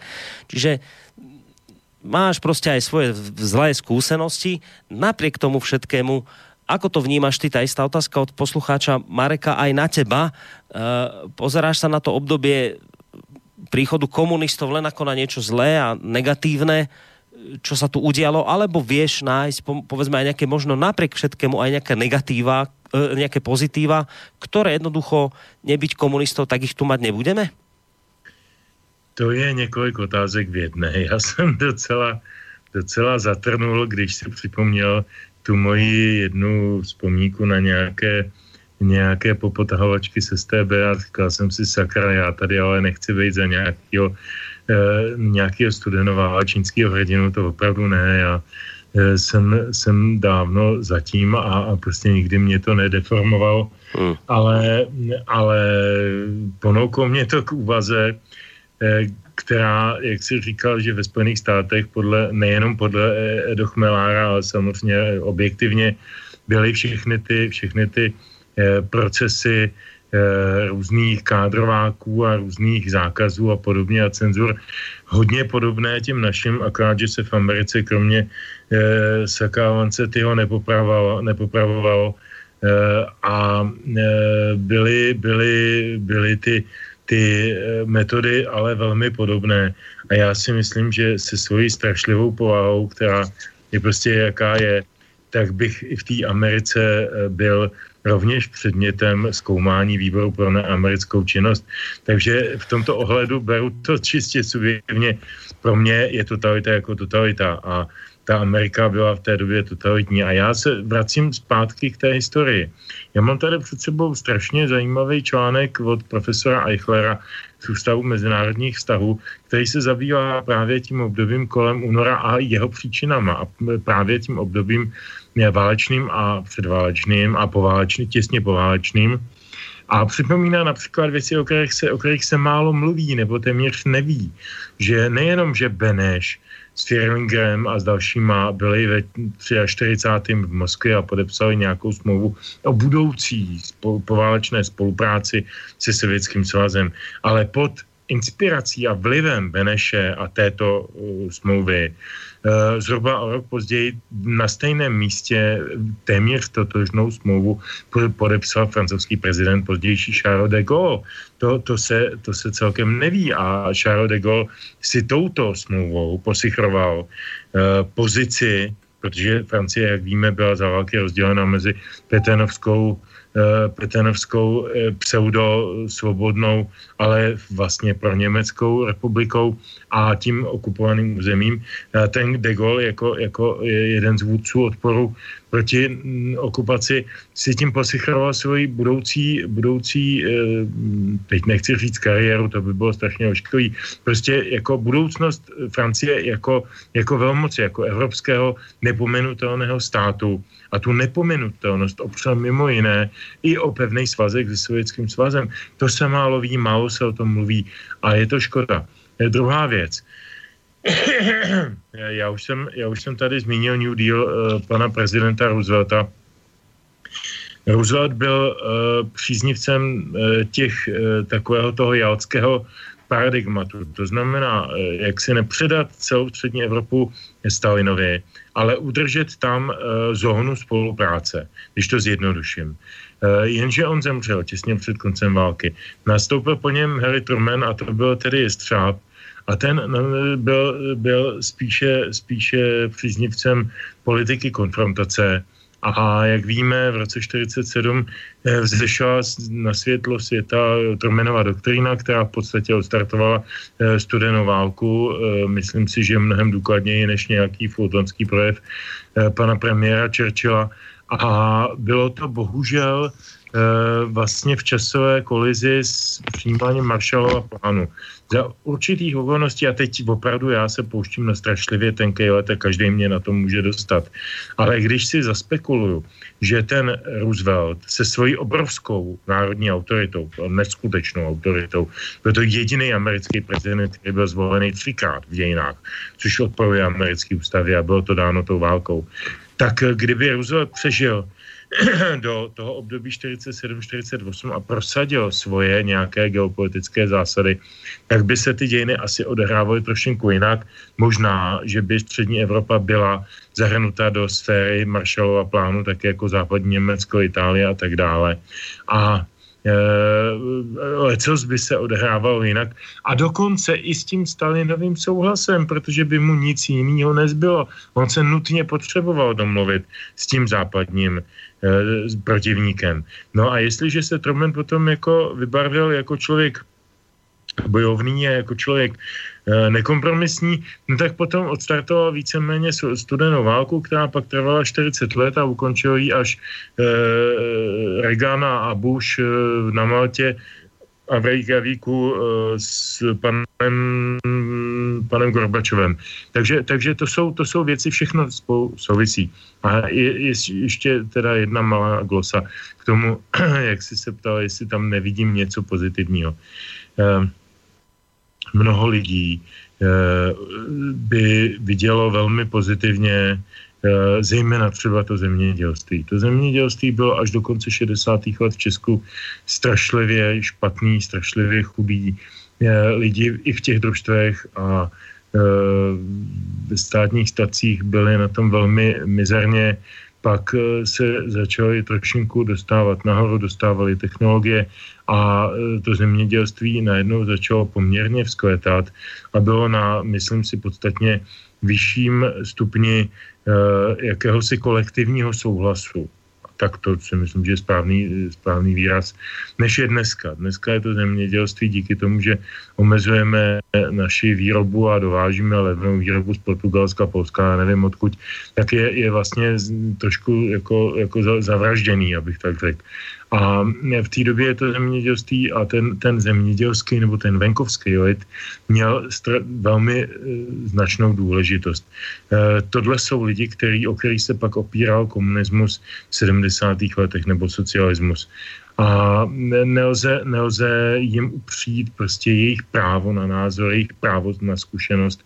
A já bych byl ten poslední, kdo by vnucoval někomu svůj názor jenom proto, že jsem městský intelektuál, který tady čte Bulgakova a opravdu Jima, který chodí na pole eh, oráta a, a, a, a já nevím co, dojít krávy jenom proto, že neznají, kdo to byl Bulgakov. E, strašně se mi to vždycky hnusilo, tohle ten, tenhle ten kastovací systém e, a snažím se zohledňovat ty, ty jednotlivé skupiny, e, který z toho, z té změny, z toho, z té změny režimu profitovali. A byly tady takové skupiny. Není pravdou, že celá společnost neprofitovala.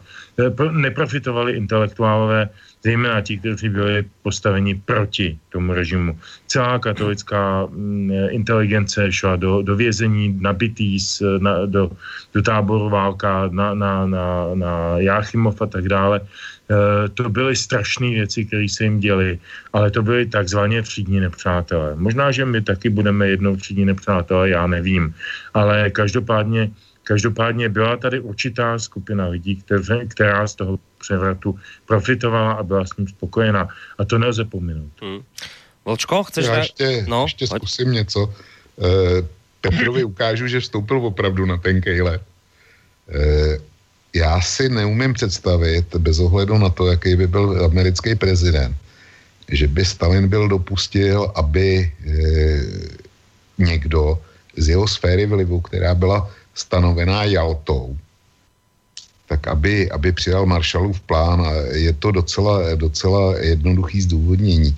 E, Německo, jak známo, bylo rozděleno na čtyři zóny a ta sovětská, z který vznikla potom e, Německá demokratická republika, tak e, tam byly sovětský vojska. A e, Sověti potřebovali zcela jednoznačně udržet zásobovací a přístupové linie do toho východního Německa. Což samozřejmě fungovalo zejména přes Polsko, ani ne tak přes nás jako přes Polsko. A ve, ve 47. roce, když eh, jela česká delegace do Moskvy eh, s tím Masarykovou výrokem, který už jsem citoval, eh, jednat o možnosti přistoupit na Marshallův plán, tak předtím už tam byli Poláci který se poslal, eh, pozval Stalin, protože jediný dvě země z východního bloku, který řekli ano, my o to máme eh, velký zájem, tak to bylo právě Polsko a Československo. No a Stalin to zatrhl nejenom nám, ale zatrhl to eh, i Polákům. Podle mě z velice, je to moje spekulace, já se nemůžu opřít o žádný, o žádný pevný pramen, nebo žádný pramen jsem ani nehledal v tomto směru, ale zkrátka, že by Stalin připustil, aby Polsku eh, měl šanci vzniknout nějaký jiný režim, který by se opíral o něco jiného než o sovětský svaz, tak to kvůli těm dopravním tepnám do východního Německa zasobování jednotek e, e, rudý armády prostě nemohl vůbec připustit. A když to, když to nemohl připustit Polákům, tak samozřejmě ani nám, čili s tím americký prezident neměl, neměl co dělat. Ale Petr mě současně přivedl na jednu věc – která, která se váže eh, k tomu, jestli eh, na tom puči v 48. v jeho konečném důsledku bylo něco dobře nebo nebylo. Eh, my dneska pokládáme za naprosto samozřejmé, že přijdeme domů a je tam teplo, protože máme, máme ústřední topení, jo, prostě běžný standard. A že teplou vodu řešíme tak, že otočíme kohoutkem a ona, ona teče. E, já si pamatuju, když mý rodiče dostali, zase už jim byl povolen návrat do Plzně, a protože se tenkrát hodně stavělo, tak dostali shodou okolností byt na nejlepším sídlišti, který v Plzni je. No a táta, ten, ten prostě byl jako u vytržení, že dostali takový byt, kde je ústřední topení a teplá voda. E, pro ty, kteří žili celý život v Praze a patřili ke středním vrstvám, tak e, to zase e, nic, takový zázrak, taková raketa nebyla. Ale pro ty, kteří, kteří žili a přišli, přišli ze skromnějších poměrů, tak to bylo něco naprosto nevýdaného. A fakt je, že tyhle byty v podstatě byly potom za bolševika pro většinu populace. To se, to se nedá odepřít. Samozřejmě, že mi někdo může, může nabídnout, ale vždyť v západní Evropě eh, to je běžný standard taky. Jo, běžný standard, ale dejme tomu za cenu celoživotního, celoživotního zadlužení, což u nás byl naprosto neznámý pojem. A e, na druhé straně, e, pokud e, jste byli v západní Evropě, a to jsme byli všichni, a e, dál než v Německu, nebo v Rakousku, tak ono třeba v Británii už to s tím bydlením není, není tak úplně špičkový, jako v těchto dvou našich se, sousedních zemích. Čili ano, e, byly skupiny obyvatelstva, které z toho pro, profitovali a v některých eh, oblastech dokonce i drtivá většina. Jo. Eh, dám ďalší mail, lebo ich tu dosť, tak aby sme ich naozaj čo najviac prečítali. Pavel píše, dobrý večer, zaujímalo by mne názor vašich hostů na môj pocit. Bolševik se v únoru 48 dostal zcela legálne k moci a ovlivnil naše země na dlouhých 40 let. Mám pocit, že dnes se situace opakuje a to, že jsme urazili od roku 89 cestu od komunistů ke komunistům, a dnešní převrat eh, v Česku je opět dělán, opět dělán legálně. Mám na mysli konání obviněného premiéra v demisi agenta STB Babiše, který nám tu sice nezakládá komunismus, ale korporátní oligarchistický fašismus. Napísal Pavel a zaujíma ho reakcia vás obidvoch. Tak. Tak Vlk mluvil předtím, tak já budu velmi stručný. Já zaprvé nemám rád nálepkování. Já nevím, co je to oligarchistický, oligarchistický fašismus. To je pojem, se kterým jsem se ještě nesetkal. Setkal jsem se s, pojem, s pojmem oligarchie a, a vláda oligarchie, to je pojem, který je hojně používán v souvislosti s Ukrajinou například. Zcela určitě se o něm mluví do jisté míry i dnes na Slovensku po vraždě Jana Kuciaka a dalších souvislostech eh, ale jako, jako pro mě to nejsou, nejsou fenomény, pro mě to nejsou pojmy, či já se k ním vůbec neumím vyjádřit. Za prvé. Za druhé, absolutně nesouhlasím s tím, že, eh, že volební vítězství kohokoliv v této chvíli, kohokoliv, to nejde o Babiše, kohokoliv v této chvíli, i kdyby to byly komunisti dnešní, i kdyby to byly občanští demokrati nebo, nebo okamurovci nebo kdokoliv, že to je eh, paralela k únoru 48. Naprosto s tím nesouhlasím a naprosto uh, jsem uh, proti uh, antitezi, protože ta mezinárodní situace je přece úplně jiná než byla v roce 48 nebo 46, 78. E, to za prvé. Za druhý, e, technologie jsou úplně jiný. Je tady digitální komunikace, ta nebyla. Tehdy se strašlivě jednoduše manipulovalo s lidma. Jednoduchou, e, jednosměrnou propagandou. Dneska máme obousměrnou interaktivní komunikaci a lidé spolu mnohem víc komunikují, jsou mnohem víc politizovaní. Nejsou tak úplně zblbnutelní, abych tak řekl, zmanipulovatelní. Takže t- já, já na tyhle ty jednoduchý, na tyhle ty jednoduchý zkratky nevěřím, nejdu a, a nepřipu, ne, ne, ne, ne, nepřistupuju. Uh, jedna věc je uh, bavit se o tom, jestli jestli je, je dobré a konformní, aby v čele vlády, byť v demisi, stál člověk, který je e, momentálně politi- e, policejně stíhán. To je téma, které samozřejmě stojí za zvláštní zastavení. Je to atypické, ale když si vzpomenu na italské příklady, kolikrát byl trestně stíhán Silvio Berlusconi, kolikrát byl znova, kolikrát byl odsouzen a kolikrát byl znova zvolen svými voliči, takže, takže to není, nejsme zase tak úplně jako atypičtí nebo nějaký, nějaký e, balkánský, balkánský syndrom, že by tady vládnu. A e, jak znám Andreje Babiše, tak je to především pragmatický biznismen, který nedělá politiku jako výraz ideologie, ale politiku jako výraz biznesového zájmu. A to je to, co mu vždycky třeba budu vytýkat, protože politika pro mě má být Eh, výrazem myšlenkového souhrnu, nějakých hodnotových eh, referencí a, a, a ideologických referencí. Eh, jeho politika je čistě pragmatická a nevím, kam povede. Ne, neumím si to představit, ale konec konců tahle vláda, co tady teď je, není navždy, bude vystřídána nějakou jinou, uvidíme jakou a které se pak vyjádřím a já doufám, že strašně, strašně brzy po nějakém dalším Eh, dalším kole toho vyjednávání uděláme s Vlkem eh, pořádný rozstřel tady na tohleto téma. No, Vlčko, ta ta otázka no, na teba. já ten rozstřel udělám už teď. Protože já jsem, eh, já jsem to naprosto předpokládal a taky jsem to řekl, že pokud jde o hodnocení toho února, tak se s Pekrem lišit nebude. Ale jsem hrozně vděčný, že přišel tenhle dotaz, protože k tomu bychom se asi normálně nedostali. A e, to je přesně to, co jsem měl na mysli.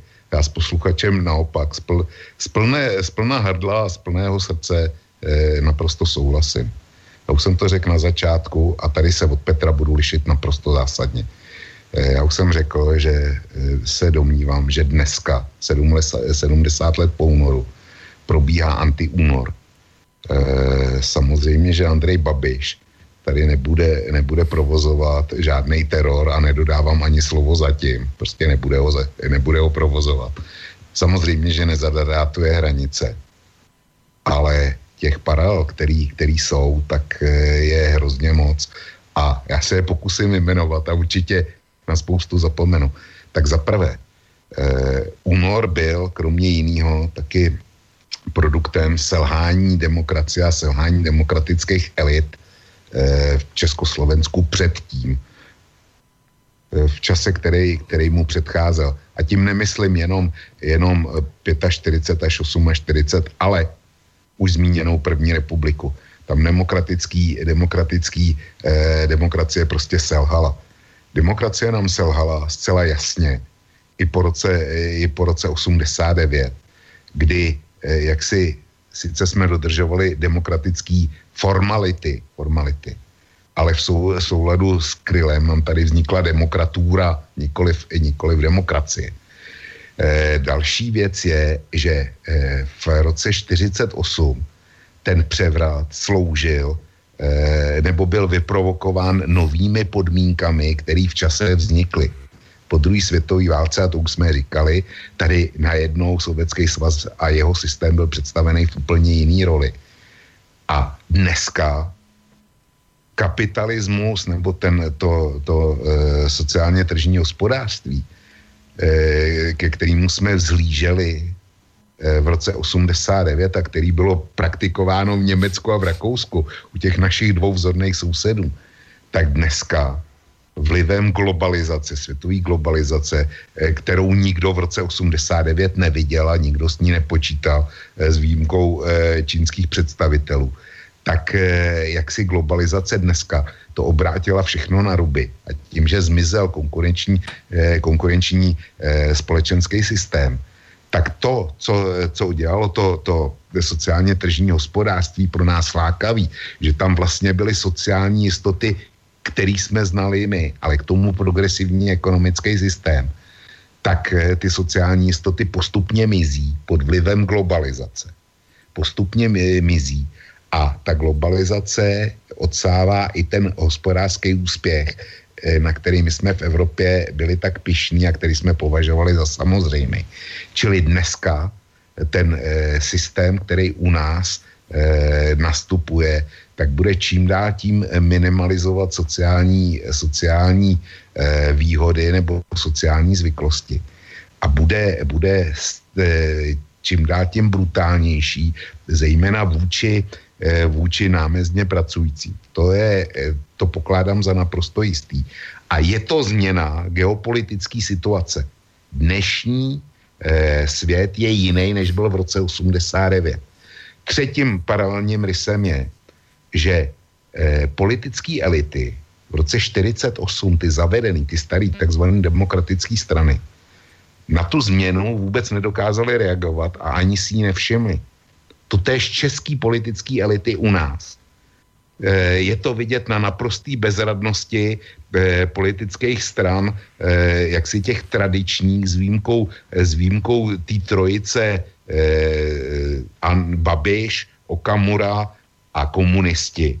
Ty hrajou, ty hrajou úplně jinou soutěž než ty všichni ostatní. Ty jsou v koutě a jsou naprosto bezradní.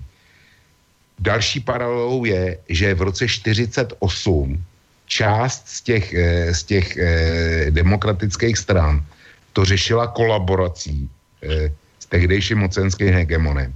Totež se u nás v České republice opakuje nyní. Sociální demokracie říká, že, půjde, že je ochotná jít za určitých podmínek s Babišem do vlády. A dokonce, dokonce to zkouší i starostové. Jo. A tak dále, to je další paralela. A čili kolaboraci, kolaboraci máme taky. A čtvrtý, a za, čtvrtá a nejzákladnější paralela je, že komunisti tenkrát chtěli převzít moc, aby si hájili svoje zájmy. A já jsem z hlouby duše přesvědčen, že Andrej Babiš, u kterého, u kterého jak si to, že je trestně stíhán, tak to je samozřejmě katastrofa. E, to je katastrofa a vůbec by to nemělo být. A to, že někde v Itálii si zvolili Berlusconiho, to je problém Italů. Ale pro boha zlatýho snad, eh, snad ne, se nebudeme omlouvat při každém průšvihu, eh, který, který podlamuje náš vnitřní systém. Že teda někde, někde to dělali taky to, to, je, to je eh, asi stejný jako já, když jsem přišel, eh, přišel eh, jako dítě ze školy, přinesem třeba trojku, trojku z diktátu nebo z písemky a říkal jsem, a on Jardají má taky, tak jsem, tak jsem dostal dva, dvakrát takové výprask, protože, protože jak si mým rodičům nic nebylo do Jardy a měli, měli samozřejmě pravdu. Jo. Čili to je, tohle sem nepatří, ale největší problém s Andrejem Babišem, který mám já, je, že komunisti zrušili rovnost politických šancí a rovnost politické soutěže. A přítomnost Andreje Babiše, který je v neustálém střetu zájmu, a jak říkal Petr, sleduje si svý biznesový cíle. Ano, to je, to je důvod jeho, jeho politický, eh, politický aktivity. Sledovat si svý, svý cíle. Ale eh, systém Andreje Babiše eh, nutně musí vést Československo k hegemonii, k hegemonii oligarchistických struktur. A v tom má posluchač, e, posluchač Pavel naprostou pravdu. A to je ta největší tragédie. Čili je tady další paralela. A já půjdu ještě po jedné přímé paralele. E, ten, ta demise nekomunistických ministrů, která vlastně nastartovala přímo to dnění v, v únoru, tak byla daná tím, že komunisti zahájili frontální útok na orgány policie to též vidíme my dneska, my dnes, eh, eh, ten frontální útok byl zahájen tí, kromě jiného tím, že jednak teda chtěli převzít mocenský aparát policie, ale ono tenkrát běželo brizantní vyšetřování eh, z atentátů na tři nekomunistický ministry, kterým byly zaslaný balíčky s výbušněnou. A šetření eh, policie ukázalo, vedlo k eh, poslanci za komunistickou stranu Jurovi Sosnarovi. A tudíž, tudíž, aby tomu bylo zamezeno, tak eh, jak si komunisti zahájili atak na vedení, na vedení policie. To teď zažíváme dneska. Dneska sice nikdo nikomu neposílá výbušní balíčky, ale Andrej Babiš je šetřený. Tak, eh, takže začal frontální útok na převzetí, poli, na převzetí a kontrolu policie tím, že se snaží odvolat, eh, odvolat šefa GIPSu Eh, což je policajt policajtů. A samozřejmě, že to neřekne, on to kreje tím, eh, takzvanou eh, finanční prověrkou a nehospodárnostma. Čili těch paralel je, je hrozně moc a já si myslím, že to povede, povede ke stejnému. Jestli Andrej Babiš prosadí svou, tak, tak v podstatě bude zrušená politická soutěž, protože Andrej Babiš má neomezený finanční prostředky, který může investovat do politické práce, když bude chtít. Zatímco ostatní strany nějakým způsobem získávají velmi těžko a velmi nesnadno prostředky na svou politickou činnost ve velmi omezené míře a nikdy, nikdy ty prostředky nebudou moct. A dovolím si tvrdit, že to, že jsme zažili tu demontáž demokracie, tak bylo zaviněno právě tím, že strany neměly zajištěný financování. Takže se vrhly na všelijaký kšefty, eh, temný kšefty, aby se k těm penězům na svou vlastní činnost dostali. Až do toho stoupil Andrej Babiš a svým, svým majetkem prostě změnil, změnil pravidla hry, že se z demokracie, která e, byla špatná, funguje, funguje mizerně. Takže se posouváme někam, kde už to bude pouze hra oligarchů. Hmm. Takže z mýho hlediska má posluchač Pavel naprosto no, pravdu. napočítal si tam niekoľko paralel. Uvidíme, ako sa tieto paralely pozdávajú Petrovi, ale ja by som No, navrhoval... líbit se mu nebude. Ja by som navrhoval takú vec, že poďme si zahrať. Petr si to zatiaľ môže v hlave všetko zrovnať. Nehovorím, že teraz nemá na to odpoveď, ale poďme si zahrať a potom sa ešte k tejto téme môžeme po pesničke vrátiť. Tak dobře, tak si zahrajeme písničku Sametové jaro, to je písnička jedna z prvních, kterou napsal Karel po návratu z emigrace v roce eh, 89, ale myslím, že její poselství je platný dneška, dneska. Tak, ideme si ju zahrať a po nej sa ešte dopracujeme k tomu, k tým paralelám, ktoré tu Vlčko vyrátal, bolo ich zo 5 a 6 hádam, ako som to, ak som to dobre rátal. A vraví, že ich strašne veľa tých paralel, tak bude nás zaujímať, čo na to Petra. Je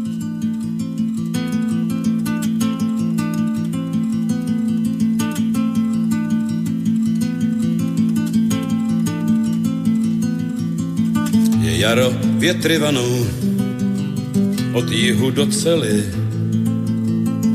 S Bohem či na shledanou, obecné veselí. Jsou stromy plné mízy a někdo jiný sklízí. To, co jsme zaseli, to, co jsme zaseli. Jsou stromy plné mízy a někdo jiný sklízí co jsme zaseli, to, co jsme zaseli.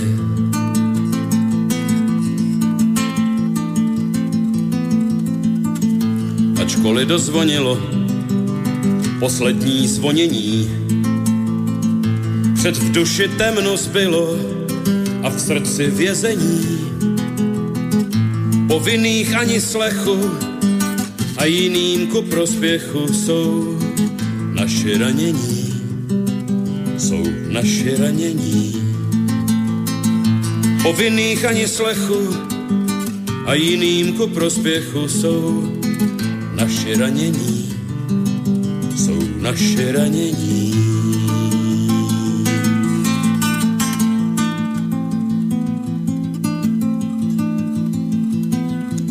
Je jaro, ledy plovou s narkózou do žíly a s maskou sametovou jde ústup zdvořilý a na mohyle něhy mráz uhrabává sněhy, jež si mu přežili, jež si mu přežili.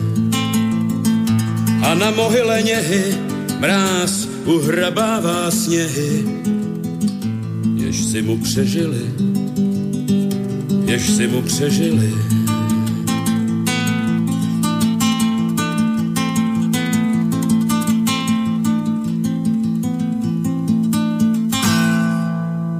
No dobre, vážení poslucháči, tak je to už len tak, že sme sa posunuli vlastne do záverečnej také dobrej 10 minútovky dnešného dualogu.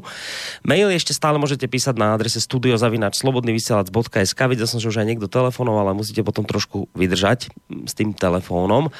Ak sa dovoláte teraz, tak samozrejme telefón zdvihneme číslo 048 381 01 01, ale aby sme teda nič neostali dlžní tomu, čo sme vám slúbili pred pesničkou, je, že teda nás zaujíma názor Petra e, na tie paralely, e, ktoré tu vymenoval Vlčko pred pesničkou, kde on teda vidí tú podobnosť s dobami minulými a súčasnosťou. Ako sa tieto jeho paralely pozdávajú, Petře? Tak já nechci zdržovat a byl bych rád, kdyby jsme ještě pustili ke slovu telefonisty a mailisty a podobně. Naše posluchače, ty jsou důležití. Já mám jednu jedinou, tedy zásadní připomínku. Asi bych jich našel asi 25, ale řeknu jednu jedinou. Eh, k té jednoduché analogii mezi únorem 48 a dneškem. Eh, únor 48 zrušil v podstatě z, z, z jádra z takové té eh, gruntovní, gruntovní eh, půdy demokratické instituce a procedury.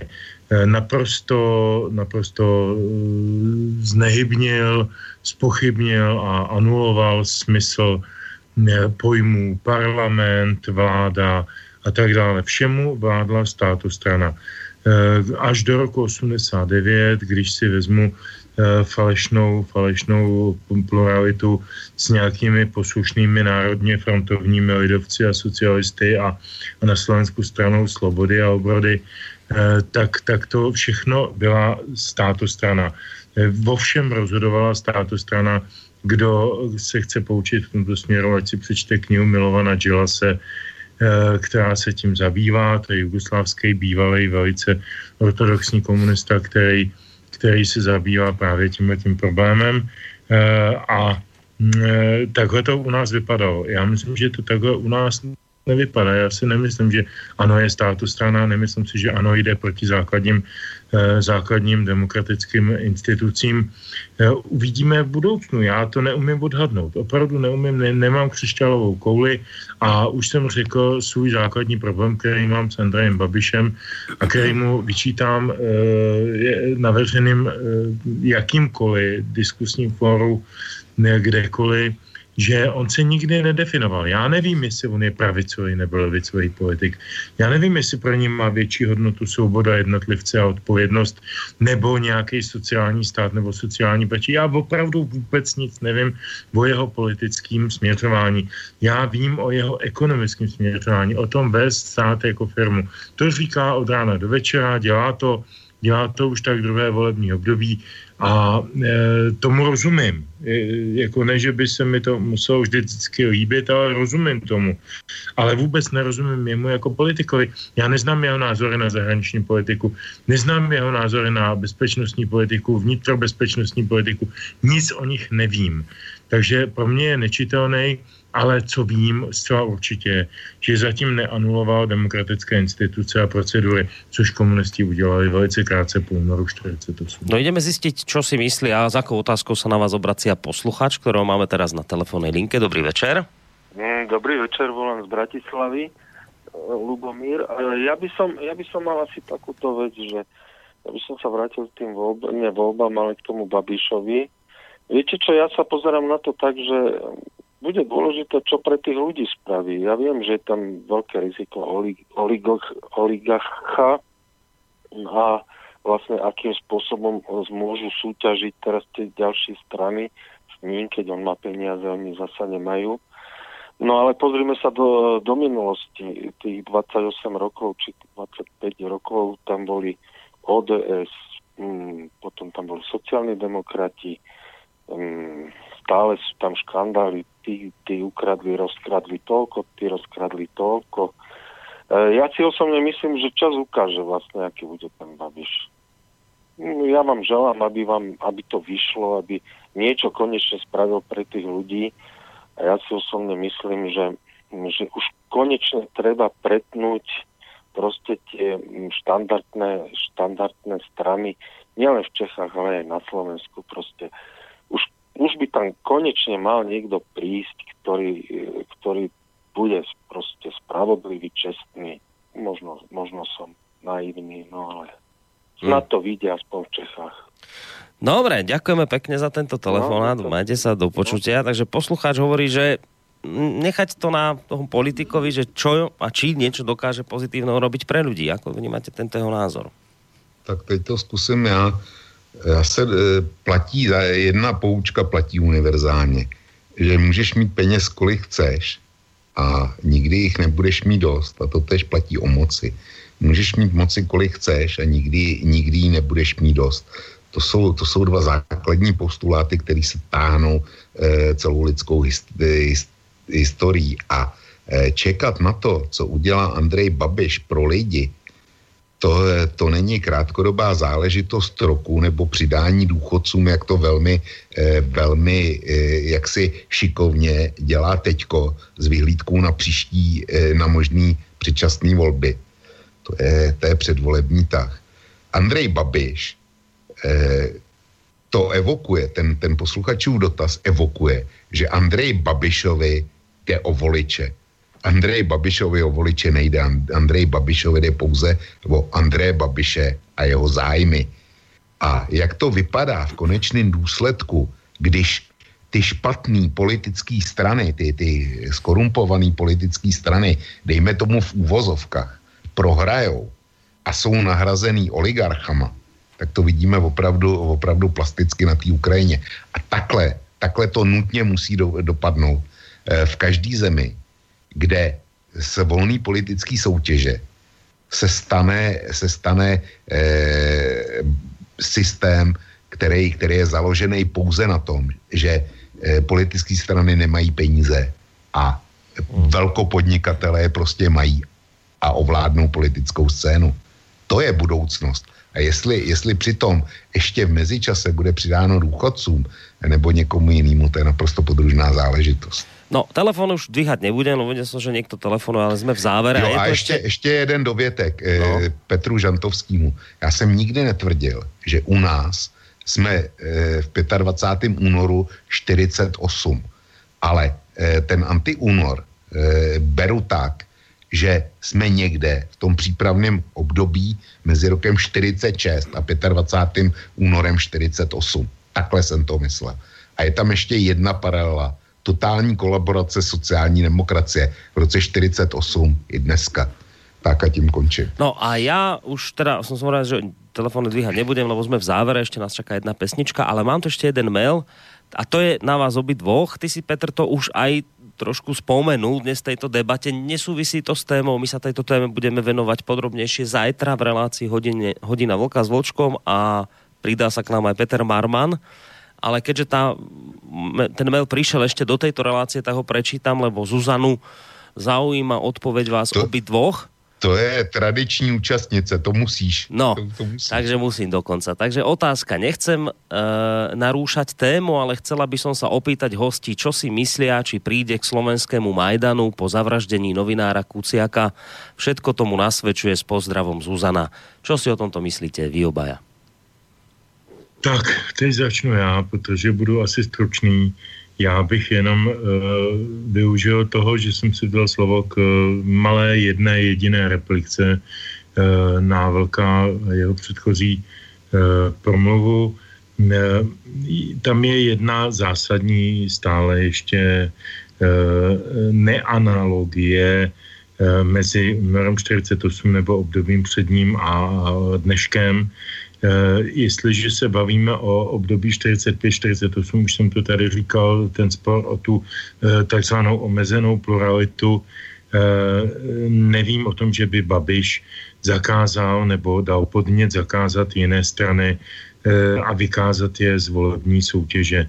Prostě všichni se účastní volební soutěže ODS. K mé, musím říct, velké radosti. Já Eh, dneska mám problém s ODS, protože pro mě je špatně čitelná, ale jsem strašně rád, že je na scéně, protože a, a znova na scéně a poměrně významně mnohem lépe než před eh, čtyřmi lety, e, protože je to přeci jenom strana, která představuje nějaké tradiční hodnoty nebo představovala a můžeme se od ní dočít, do, dočkat ještě od čeho z dobrého. To znamená, že jako tahle ta paralela opět nefunguje. Tak to je, to je k tomu a tomu. A k tomu, k tomu e, dotazu e, já se strašně obávám, že vůbec nevíme nic, co bylo za tím strašným činem, za tím strašným atentátem. Já jsem první, kdo to hrozně odsuzuje a kdo odsuzuje jakékoliv zabití jakého člověka, jakéhokoliv člověka, nejenom novináře, novinář není výjimečná bytost, je to prostě člověk.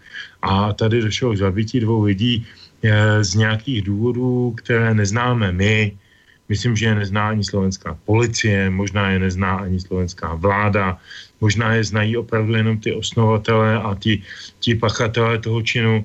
E, jako, já nevím, jestli pan, e, pan novinář e, ve svém, já tomu říkám, že hledal e, nebo pásl po zlatém vejci po brněném kurníku, jestli, jestli je rozuměno na Slovensku, co je to kurník. To je taková ta, je. ta, ta budova, budova kde bydlí slepice. Uh, on, samozřejmě, on samozřejmě se choval úplně stejně jako hrdinové italských nebo amerických filmů s podobnou tématikou a, a bohužel, bohužel dopadlo velmi stejně, velmi špatně. Uh, on prostě se dotkl nějakého, nějakého tabu a e, my nevíme, do jaké míry do toho tabu byl zavlečen. Nevíme o tom vůbec nic. A je mě strašně líto, musím, musím vyjádřit absolutní soustrast všem, e, všem pozůstalým, ale vůbec nic o tom nevím, takže se k tomu nejsem schopen vyjádřit. Vočko, tá istá otázka od Zuzany je na teba a ona sa hlavne teda pýta vo vzťahu k tomu, či to má nejakú tendenciu prerásť do nejakého Majdanu dokonca na Slovensku teraz, táto udalosť? To jsem, to jsem zachytil a k tomu jsem se taky chtěl vyjádřit. E, já paní Zuzanu zklamu. Já to nevím, protože na Slovensku nežiju, takže neznám, neznám reálie. Ale když paní Zuzana dovolí, tak já si ten její dotaz zkusím pamatovat ale neslíbím jí to, protože eh, jak si paměť už mi vynechává. A dovolím si tuto otázku položit zítra v hodině vlka Bolískovi a panu docentu Marmanovi. A jsem velmi zvědavý, co, co mi na to odpoví, protože to je věc, která zajímá i mě. A jenom k Petrovi. Eh, Andrej Babiš zatím neomezil politickou soutěž a ani nemusí. Protože, protože když bude chtít, tak e, dvakrát položí vládu, budou dvoje mimořádné volby a tím pádem je zlikviduje finančně. A to neříkám jako bonmot, to říkám naprosto, e, naprosto vědomě.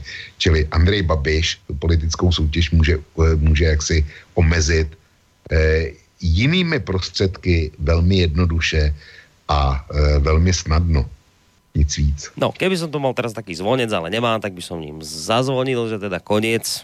Museli by ste už vypratať ring. Ale nič to nemení na sme sa nepobili. Nič to nemení na fakte, že jednak ste sa nepobili a jednak máme tu už naozaj záver, ale zahráme si teda aj tú záverečnú pesničku, hoci už trošku naťahujeme, nevadí to, takže poďme hneď na to, Petře, čím to uzavrieme. Tak písnička ku podivu nebylo to ani plánováno, ale tak jako když se bavíme o těch různých ideálních společnostech a ideálních eh, nebo naopak, eh, naopak katastrofických scénářích, tak si myslím, že se nám bude docela hodit písnička, která se od Karla Krela, která se jmenuje Atlantis. Takže já se s ní se všemi posluchači, posluchačkami, s tebou Borisku a, a samozřejmě s velkém moc rád loučím a děkuju a těším se na příště. Tak, tak já se taky rozloučím hned. Eh, děkuju Petrovi Žantovskému, děkuji tobě Borisku a samozřejmě všem posluchačkám a posluchačům za, e, za e, přízeň, kterou nám poskytli tím, že nás poslouchali. Dobrou noc. A aj za to samozrejme, že reagovali celkom hojne dnes, ďakujeme pekne. S obidvoma pánmi sa lúčim takisto aj ja a s vami vážení poslucháči tiež, takže záverečná pesnička od Karla Kryla Atlantis. S touto pesničkou sa rozlúčime z dnešnej relácie Dualog do počutia.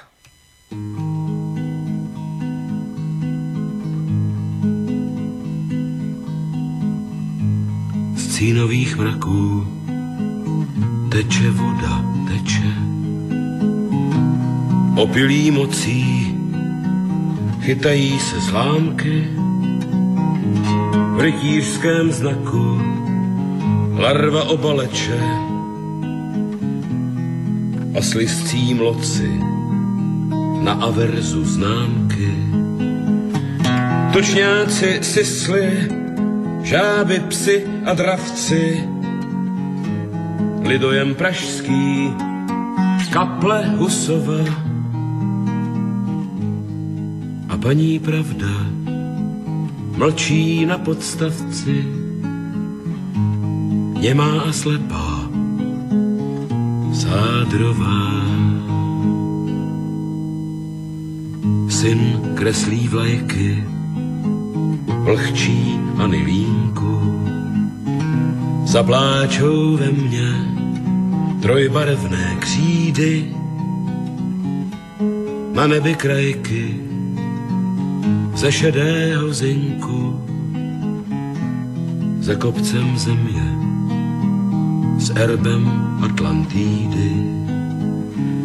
Na známce svoj sík opletal a benka, Hejrovský Mozart s paní Miladou. A ještě jedna modrá podobenka, někdy i krále